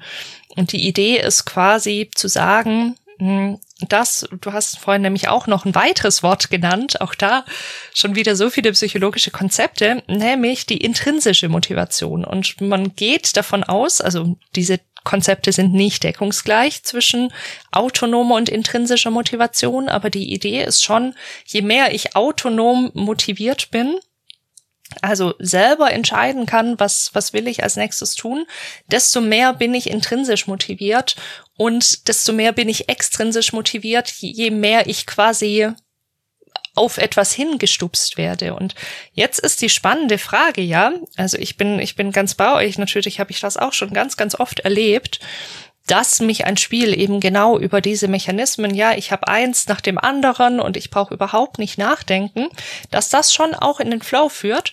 Und gleichzeitig aber die Frage ist, wenn wir jetzt davon ausgehen, dass das Flow auch was ist, was meine intrinsische Motivation anspricht, weil es Bedürfnisse, die ich habe, quasi befriedigt. Wie kriegen wir das in Einklang, dass wir eigentlich von extern in Anführungszeichen über Cues gesteuert werden und gleichzeitig aber trotzdem das Gefühl haben, dass wir selber entscheiden? Also haben wir das Gefühl oder denken wir vielleicht gar nicht drüber nach, ob wir gerade selber entscheiden oder nicht, weil wir mit unseren kognitiven Ressourcen gerade ganz woanders sind? Mhm. Also natürlich, wenn ich mich jetzt nochmal ins Game Design hineinversetze, mache ich Angebote letzten Endes für die Spielerinnen und Spieler. Ja, natürlich möchte ich, wenn ich einen Turm dahin stelle in die Welt, dass da jemand denkt, oh, da will ich rein und hochklettern, oh, der Berg, ein Vulkan, da muss ich hin. Natürlich ist das eine Manipulation, dass ich, wenn ich den Berg da hinsetze, dann erwarte ich damit, jemanden dazu zu bewegen, dahin zu gehen. Ja, aber indem ich vielleicht ein breiteres Angebot schaffe, ja, Minecraft zwingt mich nicht Baumhäuser zu bauen, das ist meine Idee. Ja, oder auch den Turm zu besuchen, in einem Open-World-Spiel, beim Witcher zum Beispiel, ähm, das ist nicht das Ziel, dass ich diesen einen Turm besuche, aber es gibt eine gewisse an, äh, Anzahl oder ein gewisses Angebot an solchen Attraktionen, die meine Aufmerksamkeit binden können. Es kann ja da wieder interindividuell unterschiedlich sein. Ne? Also einer, der wird vielleicht immer von den Türmen angezogen und eine andere interessiert sich vielleicht mehr für die Berge oder Dörfer oder was das auch immer. Das kann man jetzt auch analytisch ähm, ausdeuten, ähm, dieses äh, phallischen. Ja, das kann man machen, das ist aber auch kein Zwang, das ist also auch kein Zwang, nee, das zu tun. Kann man machen, muss man. Das ist ein Angebot. ja. ja, genau. Für einige ist das ein drängendes Angebot, ja. das sie gerne wahrnehmen wollen. Genau. Ja, äh, so ist es eben. Und ich denke, dass sozusagen man Angebote schaffen kann und dann ist es so ein, eine Mischung. Ja, natürlich, jedes Angebot soll mich lenken und reizen, aber ne, subjektiv kann ich auswählen. Vielleicht müssen wir da auch noch mal uns anschauen, über was für, jetzt kommen wir doch noch mal zu den Zielen oder zu den ja, den Zielen, die ich mir quasi auswähle, anhand der Angebote, die mir zur Verfügung stehen. Vielleicht müssen wir da über eine Art Hierarchie aufbauen, dass wir vielleicht sagen, also um jetzt mal im Minecraft-Beispiel zu bleiben, hm, ich entscheide mit meinem Scheinwerfer erstmal bewusst, okay, ich möchte ein Haus bauen und ich habe eine Vorstellung, wie das Haus aussieht, aber die nachfolgenden Angebote, die ich dafür eingehen muss oder ich entscheide mich in einem Witcher oder was auch immer, okay, ich möchte dieser Quest nachgehen, das ist vielleicht die bewusste Entscheidung und die Brotkrumen, die danach kommen, die lenken meine Aufmerksamkeit dann quasi bottom up, also mit dem Ziehen quasi und nicht mit dem, dass ich entscheiden muss. Also vielleicht sind das Prozesse an verschiedenen Stellen, die eben in verschiedenen Hierarchiestufen ablaufen das Engagement mit dem Spiel beginnt ja auch mit einem Top oder ja, es muss nicht, das stimmt, also wenn man genau drüber nachdenkt, äh, nicht jeder entscheidet sich bewusst so, ich setze mich jetzt hin und spiele das. Ah, das Icon leuchtet einfach so. Man nee, vielleicht läuft anders. man durch sein Zimmer und dann äh, dann sieht man da die Verpackung liegen, vielleicht vom frisch von der frisch eingetroffenen Review Copy von Breath of the Wild und dann hört man eine eine eine Stimme flüstern in das in das Ohr, spiele mich, spiele mich und auf einmal ist es nicht mehr eine bewusste Entscheidung, sondern äh, man wurde verführt von, von dem Angebot, das sich einem darbietet. Also das, das könnte mir jetzt nicht passieren, dass hier ein Zelda rumliegt, über das ich erst noch zufällig stolpern muss. Ach ja, da ist ja ein neues Zelda rausgekommen. Na jetzt, wo es hier liegt, na dann wollen wir es mal ausprobieren. Ich glaube, das wäre schon lange eingelegt. das würde nicht noch herumliegen lange, bevor du wärst, du wärst schon lange am expandieren dann schon wieder, ne? Ben, Benjamin? ja. Ah ja, das sind die, das sind deine Schlüsselbegriffe, die dich beschäftigen. Ne? Die Türme, die Expansion, die zu öffnenden Fenster, die Vulkane. Nikolas, jetzt müssen wir schon noch auf die Vulkane-Folge verweisen. Ja. Extremraumvulkan. Ja. Also für weitere ein, zwei und dreideutige Anspielungen äh, sei diese Folge zu dem Extremraumvulkan auf jeden Fall eine Empfehlung wert an der Stelle. Um aber ins Flow-Erleben zurückzukehren, äh, wollen wir vielleicht einmal diese ersten drei Punkte von Wawitz nehmen und für das Game Design anschauen, was wir hier konkret eigentlich tun können und dann diese subjektive Ebene noch einmal wieder zurückstellen für den Augenblick, denn wir haben ja gesehen, die sind doch zwei sehr abgegrenzte Bereiche letzten Endes. Okay. Der erste Punkt war eben na, den haben wir eigentlich schon lange äh, ähm, erzählt. Aber wie kann man es denn konkret erreichen, dass die Anforderung und die Fähigkeit in Gleichgewicht kommen? Ja, dass ich nicht überfordert werde, ähm, auch nicht unterfordert bin. Ich trage noch mal zwei Sachen zusammen, die Jessica hier wunderbar schon erwähnt hätte. Einerseits äh, war das vor allem auf lineare Spielerlebnisse bezogen, die Modulation der Anforderungen im Sinne zum Beispiel einer adaptiven Schwierigkeit oder eines frei wählbaren Schwierigkeitsgrades.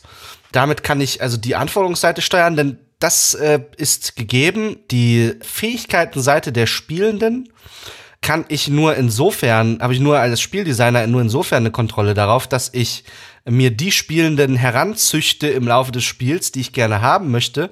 Aber insofern das Ausgangsniveau, da habe ich keinen Einfluss drauf. Wo ich den stärksten Einfluss drauf habe, ist eben äh, ist das ist dieses Design der Anforderungen so ne. Und der andere Punkt, der eher Open World, offeneres Spieldesign betraf, den Jessica erwähnt hat oder ähm, richtig angemerkt hatte, war, wenn ich genügend Möglichkeiten den Spielenden an die Hand gebe, die Anforderungen selbst zu modulieren, indem sie in der offenen Spielwelt zum Beispiel sagen, ach, der Gegner da vorne, an dem beiße ich mir jetzt mal nicht die Zähne aus und gerate ins Stocken, sondern ich laufe einfach im großen Bogen um den herum.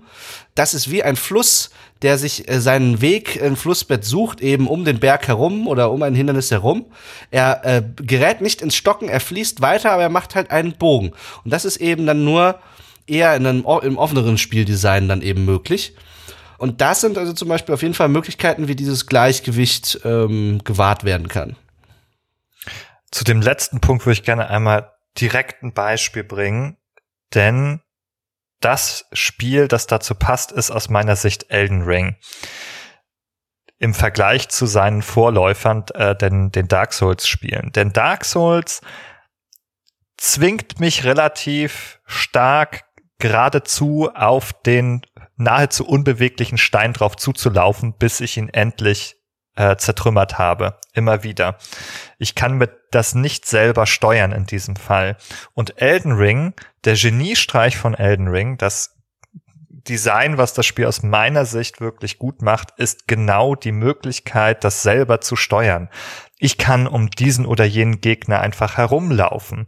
Ich kann mir meine Zeit anders vertreiben. Ich kann mir einfach selber erstmal kleinere Ziele setzen.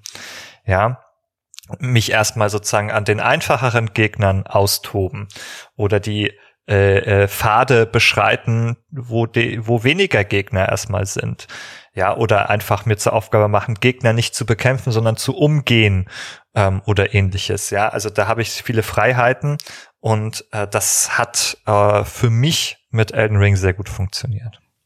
Ich möchte noch mal auf den Punkt Adaptivität eingehen, weil ich den dann sehr spannenden finde und vielleicht nicht so ganz einfachen, wie es auf den ersten Blick wirkt, dass man sagt, ja, ist ja cool, klar, machen wir adaptiv.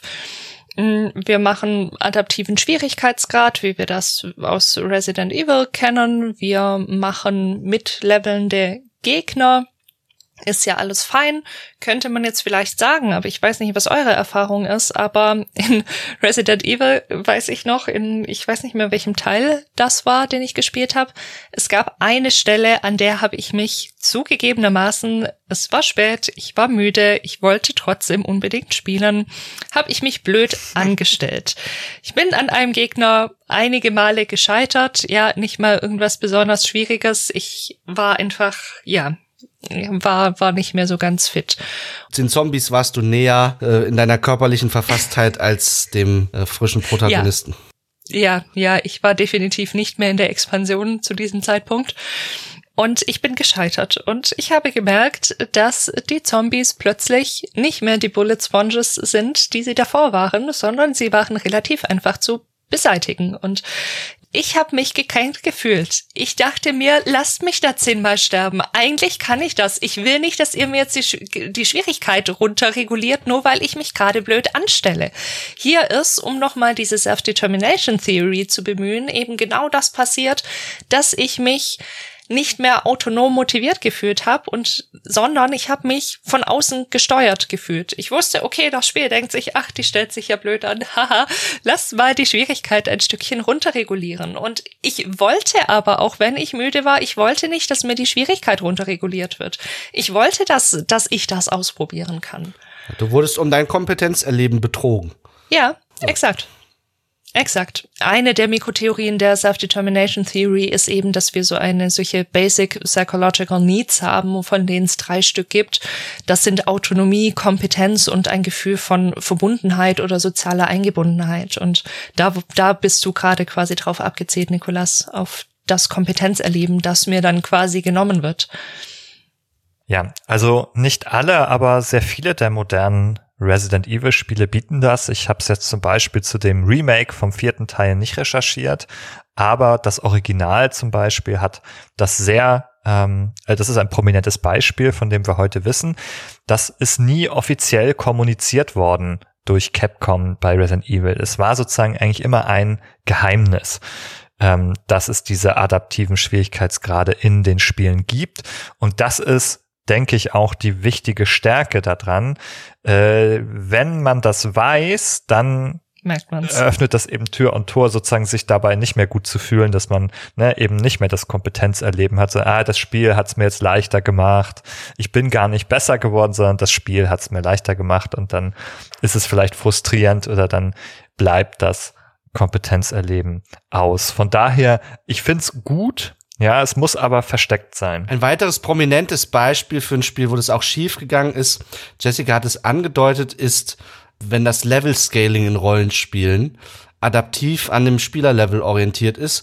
Und da muss ich mein äh, heißgeliebtes The Elder Scrolls 4 Oblivion leider anführen als das wahrscheinlich meist zitierteste äh, Beispiel, wie man es nicht machen sollte wo man als Spieler auch um das Kompetenzerleben betrogen wird, weil die Gegner immer mitleveln und im Zweifelsfall, wenn äh, der Schwierigkeitsgrad entsprechend eingestellt ist, die immer stärker sind als man selbst und man selbst von der kleinsten Ratte noch als äh, Superheld, der die Story durchgespielt hat, irgendwann äh, weggeknallt wird. Äh, und auch die kleinsten Banditen irgendwann in Superrüstung durch die Gegend rennen, äh, weil äh, die so mitskalieren. Und man ist dann auch in Skyrim ein Stück weit davon abgerückt und, und das ist das Learning aus dieser, aus dieser Gefahr, die dort lauert, wenn man versucht, den Flow-Korridor auf den Spieler zuzuschneiden mit adaptiven Verfahren, die eben auch ja, schiefgehen können. Ich möchte da The, The Witcher 3 noch mal kurz zitieren, beziehungsweise darauf hinweisen, das ist eine Story, die ich in Jason Schreiers Blood, Sweat and Pixels, ein sehr empfehlenswertes Buch auch hm, gelesen habe, dass in The Witcher 3 das Problem in Anführungszeichen oder ich sag mal die Herausforderung, ich frame das jetzt besser, die Herausforderung war, dass wir eine riesige Spielwelt haben und die von, die immer größer wurde, als die geplant wurde und die Expandiert. Entwickler und Entwicklerinnen. Ja, ja, richtig, richtig. Der Ofen war auf richtiger Temperatur. Das Ding ist immer weiter expandiert und die Entwickler und Entwicklerinnen dann natürlich irgendwann auch großen Respekt davor gekriegt haben, Mensch, wie füllen wir eigentlich die Karte und wie wollen wir das gestalten? Weil wohl auch erst die Idee war, dass man eben so ein, so ein mitlevelndes System hat, also dass Gegner mitleveln dass man eben sich überall hinbewegen kann und dann aber genau dieses Dilemma da war. Einerseits wollen wir eben Leute vielleicht auch in so einem Flow-Zustand halten, also mit diesem Konzept im Hinterkopf, wir wollen sie weder unter noch überfordern. Aber andererseits dann das Problem war, wie lenken wir die Spielenden denn? Also das ist ja immer auch eine Frage, die sich in Open Worlds stellt aus Game Design Perspektive. Wir wollen ja vielleicht dann doch, also storytechnisch oder wie auch immer, dass, dass die Spielenden erstmal bestimmte Gebiete abgrasen, bevor sie in andere gehen. Und dann war eben eine der Lösungen, dass man doch gesagt hat, okay, wir skalieren das so ein bisschen, aber eben so, dass wir doch große Gebiete haben. Also wählen quasi als das erste Gebiet, das wir bereisen, wo die Gegner noch relativ einfach sind Mm, dann das Gebiet um Novigrad mit der großen Stadt und dann als letztes eben die Skellige Inseln, mm, wo dann die richtigen schwierigen Gegner lauern, in Anführungszeichen. Also, dass man quasi doch auch so, so eine Art Gatekeeping durch, durch Gegner, durch das Level von Gegnern eben doch hat aber eben dann auch wieder, also es immer dieses Abwägen ist, was will ich eigentlich? Will ich, dass, dass ich so ein ganz seamless Gefühl habe? Will ich irgendwo, muss ich vielleicht auch irgendwo über solche Mechanismen lenken? Wo erleben es die Spielen dann eben auch als Herausforderung, als hey cool, ich kann hier, ich kann hier mich ausprobieren, auch an schwierigen Gegnern, für die ich eigentlich noch gar nicht gerüstet bin.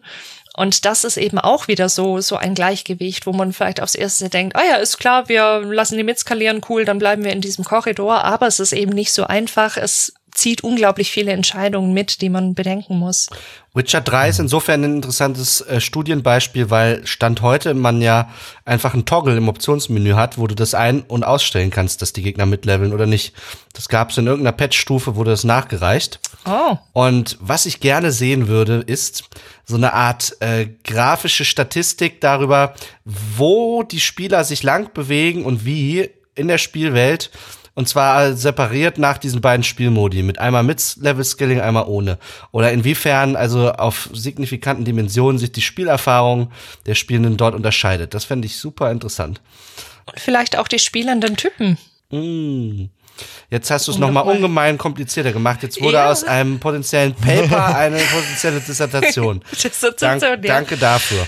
Kurzer, kurzer Verweis ja. auf unsere Folge Nummer 13, das Gamer Motivation Model im Selbstversuch, wo wir zumindest mal ein Konzept von spielenden Typen uns angesehen haben. Und wenn wir das noch in die ganze Diskussion auch um Flow reinbringen, quasi ja, wir haben die Ebene, wir haben erfahrene Spielende, wir haben sehr unerfahrene.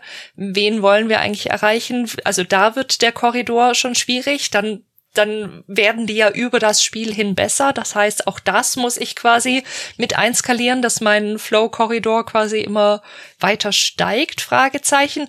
Dann müssten wir eigentlich noch einskalieren. Es gibt die Leute, die vielleicht überhaupt keine Herausforderung so richtig wollen dann gibt es die, die, die sehr auf dieses, ich, ich will dieses Kompetenzerleben haben gehen.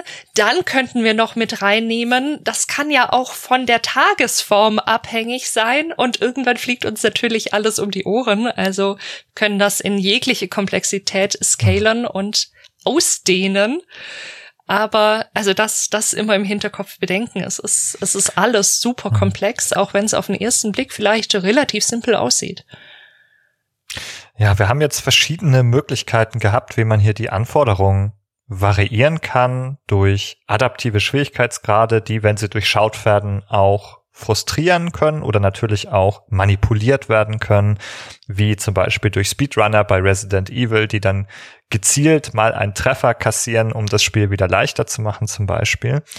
Ähm, oder eben Schwierigkeitsgrade, die muss man selber einstellen. Das ist natürlich gut, es gibt einem viel Kontrolle, aber das macht es auch notwendig, das vielleicht immer mal wieder zu reflektieren und umzustellen, ist vielleicht auch manchmal umständlich aus der Flow-Perspektive. Äh, dann haben wir die Möglichkeit, ähm, die ich eben relativ elegant finde, einfach SpielerInnen viele Möglichkeiten zu geben, umgehe den Boss oder stell dich der Herausforderung, wähle die Ziele und Herausforderungen, die gerade zu dir passen. Äh, wenn ich da viele Möglichkeiten äh, biete, kann ich eben wahrscheinlich auch unterschiedliche SpielerInnen-Typen damit recht gut ansprechen. Ja, ich kann dann den, der jetzt auf ähm, Kompetenz, äh, äh, wie, sa wie sagt man, ähm, auf der Schiene, äh, ich möchte meine Kompetenz sozusagen hier äh, zeigen und ähm, mich messen und Leistung bringen quasi, äh, der kann direkt auf diesen Endgegner zulaufen. Und wenn jemand auch sagt, nee, das will ich gar nicht, ich will lieber was von der Welt sehen, ich bin Explorer, ich äh, laufe einfach um den drumrum und komme dann trotzdem in das interessante Schloss, äh, auch wenn ich den jetzt gerade nicht besiegt habe. Genau. Ich würde mal in den nächsten Punkt einsteigen und nochmal auf diese Mid-Level-Diskussion zurückkommen, ganz kurz. Der nächste Punkt ist nämlich die klare, unmittelbare Rückmeldung. Ich glaube, dass dieser erkennbare Erfolg, ich glaube, dass das für Spiele immer sehr, sehr gut und wichtig ist, das zu haben, ein, ein gutes Feedback-System zu haben. Äh, es gibt hier einfache Beispiele natürlich auch. Ähm, XP sammeln, aufleveln, ähm, oder zum die berühmten Zahlen, die über den Kopf, über den Köpfen erscheinen, so viel Schaden mache ich jetzt, äh, wenn ich jemanden angreife und so weiter. Ja.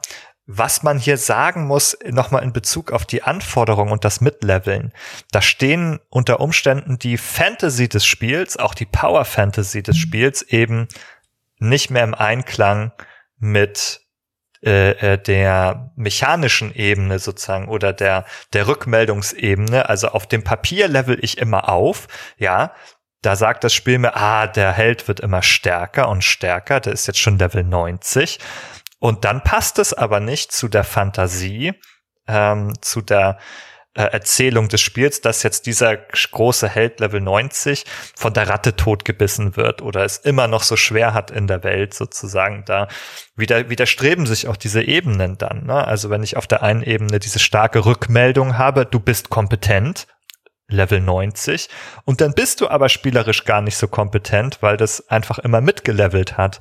Ja, dann da muss man aufpassen, dass man hier nicht so eine ähm, so einen Widerspruch erzeugt vielleicht da muss ich gerade an Control denken, bei dem ich finde, die haben das sehr gut gelöst. In Control haben wir quasi verschiedene übernatürliche Fähigkeiten. Also es ist eine Art Rollenspiel, könnte man sagen, in dem wir eine junge Frau spielen, die eben dann auch mit übernatürlichen Fähigkeiten ausgerüstet ist und wir haben ja einige Spiele, in denen wir solche Telekinese-Fähigkeiten haben, in denen wir irgendwie Sachen schleudern können und meistens fühlt sich das nicht so richtig befriedigend an. Und Control wird sehr oft dafür gelobt, dass es eben genau dieses Gefühl von Kompetenz macht. Und hier funktioniert es darüber, dass die Fähigkeit, wie viel ich schleudern kann, quasi wächst. Also ich habe zwar immer noch die Gegner, die mit mir mitleveln in irgendeiner Form. Aber ich habe quasi die optische Rückmeldung, hey, das, was ich schleudere, das ist am Anfang vielleicht nur so eine Teekanne, die auf dem Tisch steht oder so ein Stuhl, der da rumsteht. Später kann ich aus dem Gebäude quasi ganze Betonbrocken rausreißen und auf Gegner schleudern die dann zwar stärker sind, natürlich, aber schon alleine durch diese visuelle Rückmeldung, du hast jetzt hier was viel, viel Größeres, habe ich ein viel, viel größeres Kompetenzerleben. Es fühlt sich so befriedigend an, wenn man merkt, wow, ich habe hier so klein angefangen, jetzt kann ich hier drei Gegner auf einmal mit so einem riesigen Betonklotz quasi erledigen.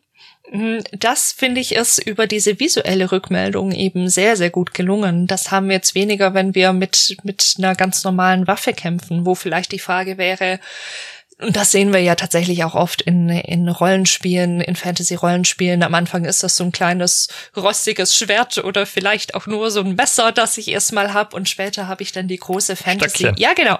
Genau. Oder der Knochen oder sowas.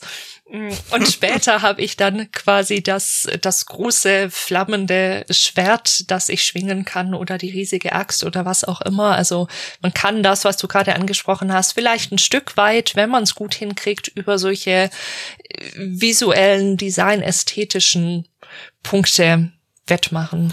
Eine andere Form der visuellen Rückmeldung ist äh, ja das Trefferfeedback. Das heißt, die Reaktion äh, eines äh, virtuellen Gegners auf äh, eine Aktion, die ich ausführe, meistens eine gewalttätige. Und äh, wie eng jetzt äh, diese, dieser unmittelbare Rückmeldungscharakter und das Flow-Erleben zusammenhängen, äh, kann man sich vielleicht auch an einem hypothetischen Beispiel vorstellen. Ein, ein großer Bossgegner, der irgendwie so ein bisschen als Bullet Sponge daherkommt, der, der kassiert ohne Ende. Man haut da eine Patrone nach der anderen in den Reihen. Er scheint davon wenig beeindruckt, macht einfach sein Ding. Und dann kommt irgendwann der Punkt, es zieht sich, der, der Bosskampf zieht sich und man fängt an, sich mental davon zu lösen. Äh, es findet ein Disengagement statt und dann sagt man, äh, verfolge ich gerade eigentlich die richtige Strategie? Äh, schieße ich auf die richtige Stelle? Das scheint den irgendwie alles gar nicht zu kümmern. Kein, mhm. kein Erfolgssignal, keine Rückmeldung darüber, was ich gerade dem an Gewalt angetan habe. Nichts. Und das killt das Flower-Leben. Das kann natürlich auch dieses äh, Blitzlicht sein, von dem ich mich von einem zum nächsten hangele, nämlich ein Feedback, das ich erzeuge. Und solange ich immer das nächste Feedback erzeugen kann im Spiel, hält es mich im Flow, weil ich weiß, ah, da ist es wieder, es hat wieder geklappt, ich muss nur weitermachen. Genau, und in den allermeisten Fällen ist es ja auch so, wenn man lange keine Rückmeldung bekommt, also zumindest bei den etwas besseren Spielen, kann man dann davon ausgehen, dass es gewollt ist quasi, dass du jetzt auch aus dem Flow rausfällst, weil das nicht die Strategie ist, weil du übersehen hast, dass der an seinem Arm irgendwo noch ein Auge hat, das ab und an aufgeht, auf das ich jetzt schießen muss oder auf den Rücken oder irgendwo so ein kleines Würmchen rauskommt, das ich erwischen muss.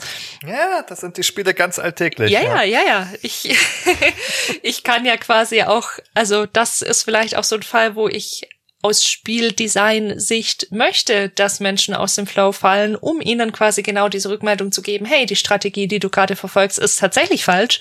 Denk noch mal nach, hier musst du was anderes machen. Wenn es irgendeine Form von Rückmeldung gäbe, also dass da irgendwie trotzdem ganz viel Blut spritzt oder was weiß ich, dann dann würde das ja dem entgegensprechen, weil ich dann die Rückmeldung kriege, hey, hier passiert was, ich richte was an, aber gar kein intern gar kein Counter runtergehen mit irgendwelchen Lebenspunkten, weil ich weil ich die falsche Strategie anwende. Ja, Gerade schon mal beim Beispiel Bosskampf waren, äh, die besten Bosskämpfe sind ja die, die man so mit so, einem, äh, mit so einem ganz klein bisschen Lebensenergie gerade so über die Ziellinie rettet, ne? Und wo man noch gerade so überlebt hat. Und das ist nochmal kurzer Rückgriff auf das letzte Kriterium. Das ist ja genau das, die perfekte Balance aus Anforderungen und Fähigkeiten des Spielers in dem Moment das sind die Momente, wo man, äh, wo das Adrenalin pumpt, äh, wo man gar nicht merkt, wie die Zeit vergeht. Und wenn man den Boss dann gelegt hat, das große Erfolgserlebnis, da war man dann gegebenenfalls im Flow, äh, weil eben das perfekt getroffen war. Die Schwierigkeit, das, was der Gegner, der Boss dir an Schaden machen kann und deine Fähigkeiten, das, was du ihm am Schaden zufügen kannst, in perfektem Gleichgewicht. Da noch mal ein, ein Beispiel, das mir jetzt gerade sedenteils einfällt, wo, wo du darüber sprichst, auch wieder durch die Wärme ist was aufgegangen, das jetzt, das jetzt reif ist, aus dem Ofen genommen zu werden. Auch noch mal ein, ein Bosskampfbeispiel. Also da sind wir auch wieder bei diesem Kompetenzbedürfnis. Ich möchte ja auch in einem Bosskampf dann zeigen können, was ich kann, was ich über das Spiel gelernt habe. Und Ben, hilf mir nochmal. Ich bin mir ziemlich sicher, dass es Batman Arkham Asylum mhm. war, der Bosskampf ganz am Ende. Das war der. Ja, das ist so ein mutierten Joker. Genau. Der frustrierendste ja. Bosskampf für mich meines Lebens, wo ich wirklich am Ende da saß und mir dachte, das war jetzt das Ende? Das war jetzt das Spiel. Was ist denn jetzt hier passiert? Also erstmal hatte ich einen Bug, dass, dass er eingefroren war und nichts passierte. Das war unschön. Dann habe ich das nochmal gestartet und habe mich dann da durchgekämpft und Batman Arkham Asylum lebt viel von, von Stealth, von ich lass mich irgendwo runterschwingen und mh, mm, kloppe hier ganz dezent, unauffällig meine Gegner weg. Und der Bosskampf war so ein Prügelkampf. Also nichts von dem, was ich im Spiel anwenden musste, was ich an, an Fähigkeiten mir erarbeitet habe, was mir das ganze Spiel über alle Stunden beigebracht hat, wofür es mich belohnt hat, nichts davon war plötzlich mehr von Relevanz, sondern es ging einfach nur darum, stupide auf den Typen einzuprügeln und ein paar, paar Hindernissen auszuweichen, beziehungsweise ein paar mh, hm, paar Punkten, an denen ich Damage kriegen kann. Das war was völlig anderes, das war völlig disconnected vom ganzen Spiel und das hat mir überhaupt nicht, also es hat mich nicht in einen Flow gebracht, es hat mich nicht in diese Position gebracht, zu sagen, Mensch, hier meine Fähigkeiten sind gestiegen, jetzt kriege ich noch mal eine Anforderung, um das beweisen zu können. Also ich bin gar nicht in diesem Modus gewesen. Ich war nur in dem, was soll denn das jetzt? Was hat das mit dem Rest des Spiels zu tun? Und dann, das ist natürlich ein extremer Bruch. Und wir wissen, noch ein psychologisches Konzept hier reingebracht. Es gibt den sogenannten Recency-Effekt. Das ist ein Effekt, ein gedächtnispsychologischer Effekt, kann man sagen, der quasi sagt, dass ich Dinge, die nah zurückliegen, von einer Reihe von Ereignissen das letzte quasi, an das kann ich mich besonders gut erinnern. Es gibt auch diesen Primacy-Effekt, der davon ausgeht, auch das erste kann ich mir gut merken und Dinge dazwischen, die vergesse ich meistens, aber das erste und das letzte, das ist irgendwie wichtig. Und wenn dann so ein letzter Bosskampf, das große Finale, ja, wissen wir intuitiv alle, wenn der dann so daneben geht, das ist eine Erfahrung, die bleibt leider hängen und die hat für mich auch ganz viel von dem Spiel so nachträglich überschattet. Oh nein, ja, die Bosskämpfe sind der wohl größte Kritikpunkt am Spiel, ja, dass ich sonst in guter Erinnerung ja. habe. Ja, also da habe ich eher so einen Primacy-Effekt. Ich erinnere mich ah. an das erste Areal, wenn man da ankommt. Äh ah, ja. Mhm. und durch das Asylum sich bewegt am Anfang und an ganz viele tolle Stellen, ehrlich gesagt. Und ich bin einfach aber auch gut da drin, irgendwie Sachen zu vergessen, die blöd waren. aber das ist ein sehr, sehr bekannter Kritikpunkt am Spiel. Auch die anderen Bosskämpfe, ja, die es gibt, die waren alle nicht ebenfalls gut, nicht besonders gut. Der ja. war echt enttäuschend. Der Fakt, dass wir hier viel über Bosskämpfe reden, sagt ja vielleicht auch einfach aus Game äh, was übers Game Design aus und über die Fallstricke, die dort lauern im Zusammenhang mit Flow erleben, weil scheinbar scheint sich so an den Bosskämpfen wie unter einem Brennglas die Herausforderung herauszukristallisieren, ein ein Flow erleben eben sicherzustellen, auch äh, bei solchen Gelegenheiten, wo Spieler nämlich üblicherweise klagen über das Erleben, da rausgerissen zu werden, sich die Zähne auszubeißen, in einen Stillstand zu kommen, mit einem Spiel zu disengagen. Das heißt, da lauert besonders die Gefahr, wenn ich also eine besonders herausfordernde ähm, Sequenz gestalten will, liegt einerseits das Potenzial, ein besonderes Kompetenzerleben bei den Spielenden zu ermöglichen und ein befriedigendes Erlebnis, wenn dann der Boss endlich besiegt worden ist, aber andererseits die Gefahr, auch die zu verlieren. Wenn ich zum Beispiel ja. nicht klar kommuniziere, was denn das Ziel dieses Bosskampfes ist, welche Ziele ich ähm, anvisieren muss und so weiter, das kann man natürlich spielerisch, das kann ja auch Teil des Prozesses, eines explorativen Prozesses sein, dass man erstmal rausfinden muss, wie man dem Boss schaden kann oder so, ne? Aber wenn das dann äh, nicht irgendwann offensichtlich wird, dann kann es natürlich dann auch zu Frust führen und Frust und Flow, die vertragen sich nicht gut. Ich würde sogar allgemein erstmal formulieren, äh, Bossgegner sind Flowstopper. Also die sind wirklich ähm, die hinterlassen Bremsspuren in diesem Erlebnis, würde ich sagen, weil sie auch typischerweise, denke ich, ganz andere Funktionen im Game Design erfüllen, als Flow aufrechtzuerhalten. Ne? Also zum Beispiel werden sie oft auch als Skill-Check benutzt, ja, also hat jetzt die Person alle wichtigen Fähigkeiten gelernt, die sozusagen jetzt für das weitere Fortkommen wichtig sind. Und daran, an dem Gegner muss man sie mal ausprobieren. Also so wie es bei Batman nicht funktioniert hat, aber so wie es ganz oft auch gedacht ist. Ne? Dann soll man das Gelernte jetzt einmal anwenden und dann danach kann man sich als Game Designerin äh, sicher sein, dass die Person gewappnet ist für die Sachen, die danach kommen, wenn sie das geschafft hat. Zum Beispiel, das ist eine ganz andere Funktion natürlich. Oder auch eine narrative Funktion, ein Höhepunkt, ja, ein Pacing in der Geschichte. Ja, nicht unbedingt ein spielerisches Pacing, das kann da vielleicht ähm, anders aussehen, aber ein Höhepunkt in der Geschichte, wo man dann mit dem mit einem Widersacher in Konfrontation tritt, zum Beispiel. Also das sind ganz andere Funktionen, die hier in den Vordergrund kommen bei, bei Bossgegnern. Und ich denke, wenn man das Flow-Erleben dabei aufrechterhalten möchte, halte ich es für wichtig, dass ähm, die Brüche nicht so stark sind. Zum Beispiel, also was meine ich damit, ähm, ist insbesondere, wenn ich scheitere, ne, wenn ich sterbe, wenn ich von vorn anfangen muss. Was zum Beispiel ein absoluter Bruch ist, ist, wenn der Checkpoint nicht direkt vor dem Gegner ist. Ne, deswegen das finde ich bei, bei Dark Souls ein schlechtes Design. Ich darf nicht sofort den Gegner wieder probieren. Ich muss dann noch mal am letzten Bonfire anfangen und noch mal einen gewissen Weg laufen. Und da kann ich nicht da weitermachen, wo ich aufgehört hat. Da bremst das Spiel meinen Fluss in der Auseinandersetzung mit dem Boss. Ja, das funktioniert also aus Flow-Perspektive hier nicht. Oder auch wenn eine lange Ladezeit dazwischen liegt. Das haben wir jetzt heute kaum noch. War früher ein Problem. Da muss ich erstmal wieder eine halbe Minute, eine ganze Minute warten, bis der Boss geladen hat. Da bin ich auch raus. Ja, also diese Brüche sozusagen vermeiden oder sie ein bisschen äh, smoothen sozusagen, damit ähm, ich leichter wieder zurückkomme in mein Handeln. Ne? Also eine Ladezeit ist ein Bruch mit dem Handeln. Auch dass ich zum Boss wieder hinlaufen muss, da bin ich auch aus meinem Handeln raus, ne? Bin ich in einer anderen Tätigkeit, aber nicht eine, die ich gewollt habe, nicht die äh, fließend ineinander übergegangen ist, sondern die mir dann aufgezwungen ist. Und ich glaube, das sind so Killer, die sehr problematisch dann dafür sind zumindest. Das gefällt mir gerade gut, was du sagst, weil es gibt ja Spiele, die wollen ja auch schwierig sein. Also das können Souls-Likes sein, natürlich. Das können aber auch schwere Plattformer sein, wie zum Beispiel Celeste. Und das war gerade das Beispiel, an das ich denken musste, weil da ist es ja schon so, dass man immer wieder auch scheitert. Also immer wieder schaffe ich es nicht, diesen Bildschirm in eins zu durchqueren. Werde ich viele Anläufe brauchen. Aber was bei Celeste eben so gut funktioniert, ist genau das. Ich fange direkt an der schwierigen Stelle wieder an. Also ich muss nicht durch die halbe Spielwelt nochmal laufen, wie es vielleicht oder wie es zum Beispiel in Hollow Knight der Fall ist.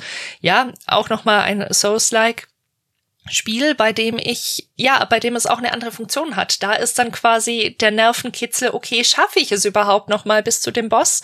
Oder habe ich davor quasi nochmal einen Kampf und verliere mein Leben und damit auch mein, mein gesamtes Gold, das ich dabei hatte, das nämlich eben im Spiel hm, an die Seele geknüpft ist, beziehungsweise an dieses Void-Wesen, das, das ich zurücklasse, wenn ich irgendwo sterbe und das dann weggeht.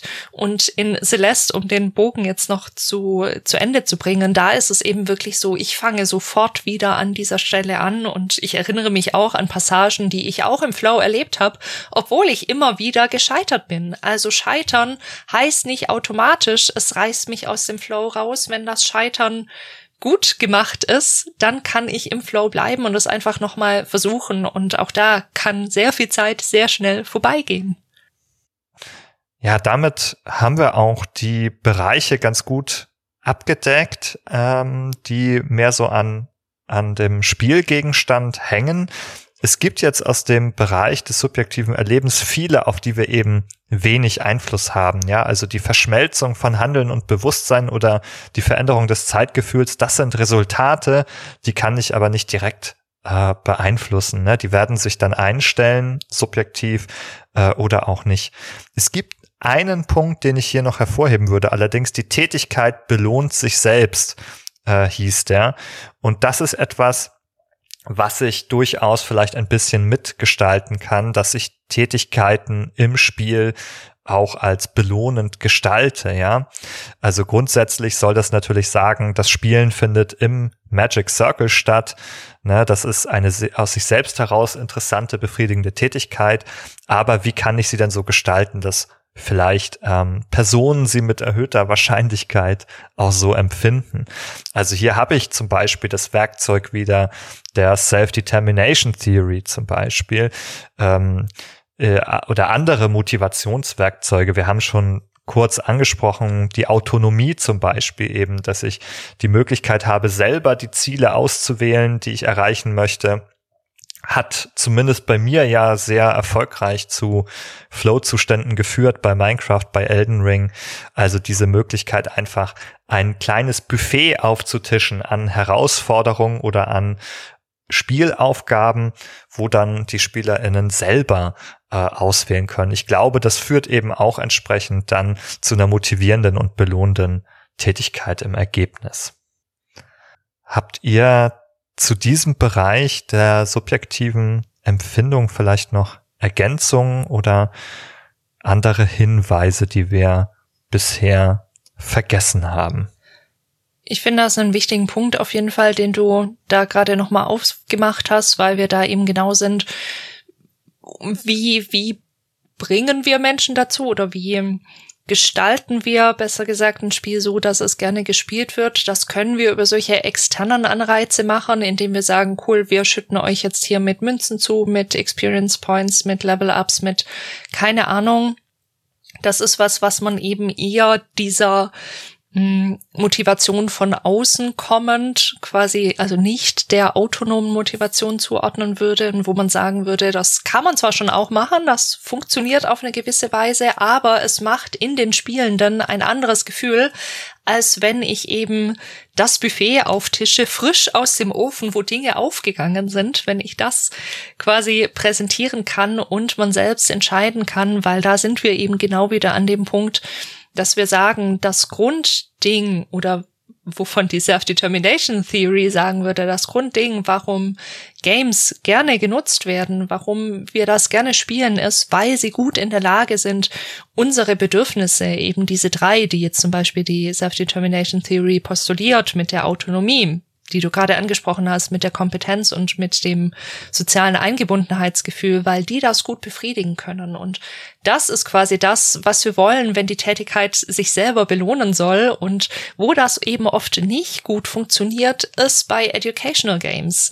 Viele der Spiele sind so gemacht, ja, wir haben den mit Schokolade überzogenen Brokkoli quasi. Eigentlich haben wir nicht das oder es, ja, wir haben noch so eine versteckte Agenda. Wir haben nicht nur das, ach, das Spiel an sich ist schön, sondern ich will da noch den Brokkoli irgendwie untermischen, der hier jetzt irgendwie mitgegessen werden soll. Das soll jetzt ein Lerninhalt gelernt werden. Und was dann leider oft passiert, und das hat natürlich auch Gründe, die oft in, in sehr knappen Budgets und so weiter liegen, ist, dass man dann sagt, okay, wir gehen halt auf dieses extrinsische, ja, wir, wir geben irgendwie Belohnungen, jetzt gibt's, kannst du da irgendwie ein paar Level aufsteigen. Aber das wird nicht dazu führen, dass die Tätigkeit aus sich heraus befriedigend ist, weil quasi das, wir wollen euch hier was unterjubeln, da so deutlich wird, sondern es geht eben wirklich darum, und das kann natürlich auch mit, mh, hm, mit Serious Games funktionieren, dass ich auch die so gestalten kann, dass auch das Spielen an sich schon belohnend ist und dass eben nicht so ein Bruch zwischen den zwei Ebenen, das Spiel ist belohnend, aber das Lernen ist scheiße, passiert, sondern dass das, also dass man diese zwei Ebenen bestenfalls eben, und das ist eine große Herausforderung, so vereint, dass dieser Bruch nicht stattfindet. Ich glaube, zum Abschluss der, der heutigen Folge sei noch kurz verwiesen auf einen Seitenpfad, den wir jetzt nicht weiter verfolgen können. Es kam einmal, klang es kurz an, und zwar die ethischen Implikationen von Flow.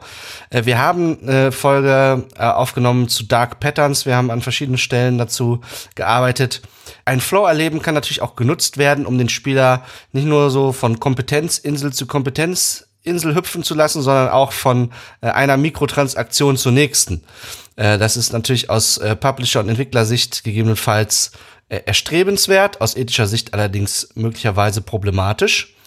Und wer also in diese Richtung gerne weiterdenken will und an äh, Inspiration, Anreize braucht, der sei ver verwiesen auf unsere Folgen zu Dark Patterns. Ja, auf jeden Fall. Da ein sehr, sehr guter und wichtiger Hinweis hier. Natürlich, ähm, was man zum Beispiel beobachtet, um ein Beispiel nur anzufüttern hier, ist, dass zum Beispiel Frustrationen genutzt werden, wie ähm, Werbung oder auch Scheitern im Spiel oder die Möglichkeit, nicht weiter zu spielen können in einem Mobile Game, weil einem die Währung ausgegangen ist, ähm, dass diese genutzt werden quasi auch als Erpressung, also dann eben äh, Währung nachzukaufen oder etwas einzukaufen im Spiel, um dann vielleicht auch zum Beispiel einen Flow-Zustand wiederherzustellen, um dann wieder besser ins Spiel reinzukommen. Ah, nee, die Werbung, die unterbricht mich ja immer so blöd. Ich möchte, dass es gleich weitergeht. Ähm, das reißt mich raus. Ah, ich kann ja Geld bezahlen. Ähm, da sieht man es halt sehr, sehr deutlich, dass, äh, wo das auch in direktem Zusammenhang äh, stehen kann. Ein anderer Bereich, den wir auch heute nicht angesprochen haben, den wir auch nicht mehr schaffen werden, ihn aber sozusagen ehrenhalber erwähnen sollten, ist äh, der Bereich der, der Sucht oder der Computerspielabhängigkeit. Auch ähm, das ist heute kurz gefallen. Ähm, man könnte auch die Sorge haben, dass solche besonders gut ähm, herbeigeführten, konstruierten Flow-Erlebnisse vielleicht zu einer Computerspielabhängigkeit beitragen könnten oder sie ähm, ja herbeiführen könnten vielleicht. Äh, grundsätzlich sind es natürlich schon verschiedene Dinge. Ähm, leider habe ich jetzt keine Studie im Gepäck, die diese Sachen äh, direkt zusammenbringt. Meines Wissens gibt's auch tatsächlich noch keine. Also damit habe ich ja. mich mal beschäftigt, habe ich auch aus, aus Vorträgen schon gehört. Es gibt da noch nichts. Also es gibt ein ironisches Paper, ein bisschen ironisches Paper, das so als Kritik an der Diagnose der Computerspielsucht verstanden werden kann, wo die Sucht nach dem Tanzen des argentinischen Tangos untersucht wird als eine Verhaltenssucht, die potenziell äquivalent ist zur Videospielsucht, die allerdings nicht als Diagnose Einzug gefunden hat äh, in das äh, Diagnosesystem da, also beim argentinischen Tango ist sicherlich wäre auch da vielleicht äh, ein, ein Flow-Erleben beteiligt, wenn man da die Nächte durchtanzt. Dort ist der Zusammenhang zu Sucht oder dieses äh, zu dem Etikett der Sucht, aber vielleicht nicht ganz so naheliegend. Ja, um vielleicht das einmal zu plausibilisieren, auch, dass diese Dinge unterschiedlich äh, sein können oder wahrscheinlich sind, ist natürlich, dass es bei der Abhängigkeit nicht um Erlebniszustände sozusagen äh, zwischendurch geht, sondern natürlich über ähm, Verhaltensstrukturen, die daraus, also die resultieren sozusagen über einen längeren Zeitraum. Also dass ich nicht mehr in der Lage bin, ähm, ein Spiel abzubrechen oder dass ich meinen alltäglichen Aufgaben nicht nachkomme, nicht zur Schule gehe, nicht zur Arbeit gehe und ähnliches, ja. Das ist nicht unmittelbar bedroht, zumindest durch ein äh, Flow-Erlebnis äh, dass ich vielleicht ein paar Minuten oder eine Stunde oder sowas äh, erlebe. Natürlich kann es passieren, dass ich die Zeit vergesse, das haben wir gesehen. Das heißt aber nicht, dass ich sozusagen ähm, eine Abhängigkeit habe, sondern wenn ich dann merke, oh, es ist spät geworden, dass ich dann in der Lage bin, jetzt wieder aufzuhören und zu sagen, ah ja, okay, es ist zu spät geworden, jetzt muss ich aufhören. Solange ich das kann, sozusagen ist, glaube ich, dieser Bereich Abhängigkeit sozusagen nicht die Bedrohung äh, an dieser Stelle. Aber ich würde natürlich trotzdem auch sehr, sehr gerne ähm, dazu neue Studien sehen, wenn es dazu interessante Zusammenhänge gibt. Die Vermutung liegt nahe, dass dieses Flow-Erleben mit äh, der Ausschüttung von Glückshormonen in einem Zusammenhang stehen kann.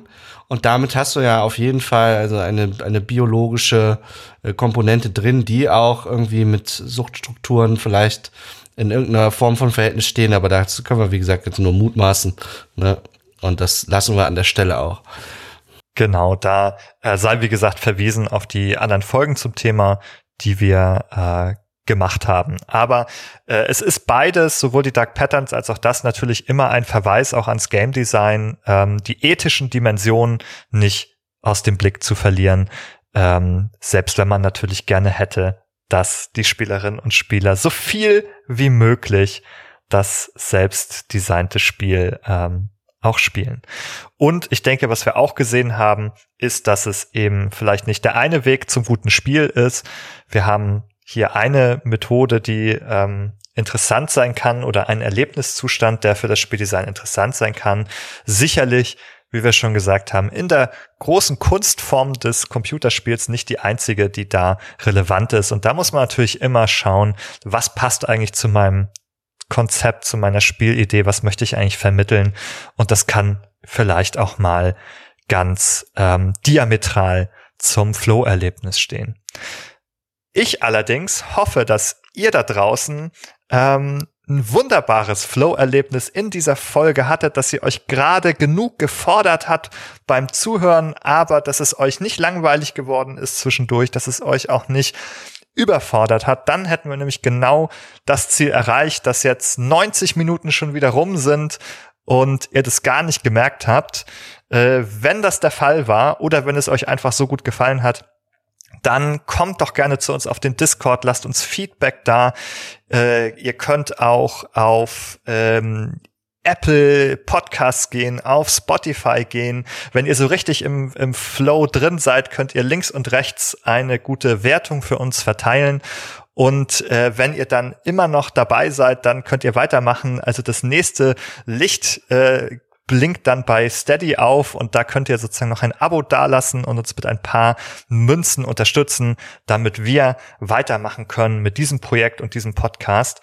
Und für heute allerdings äh, äh, bleibt mir nur zu sagen, vielen, vielen Dank fürs Zuhören. Schön, dass ihr da wart, Jessica und Nikolas. Das war eine sehr schöne Folge und wir hören uns dann beim nächsten Mal. Bis dahin. Tschüss. Tschüssinger.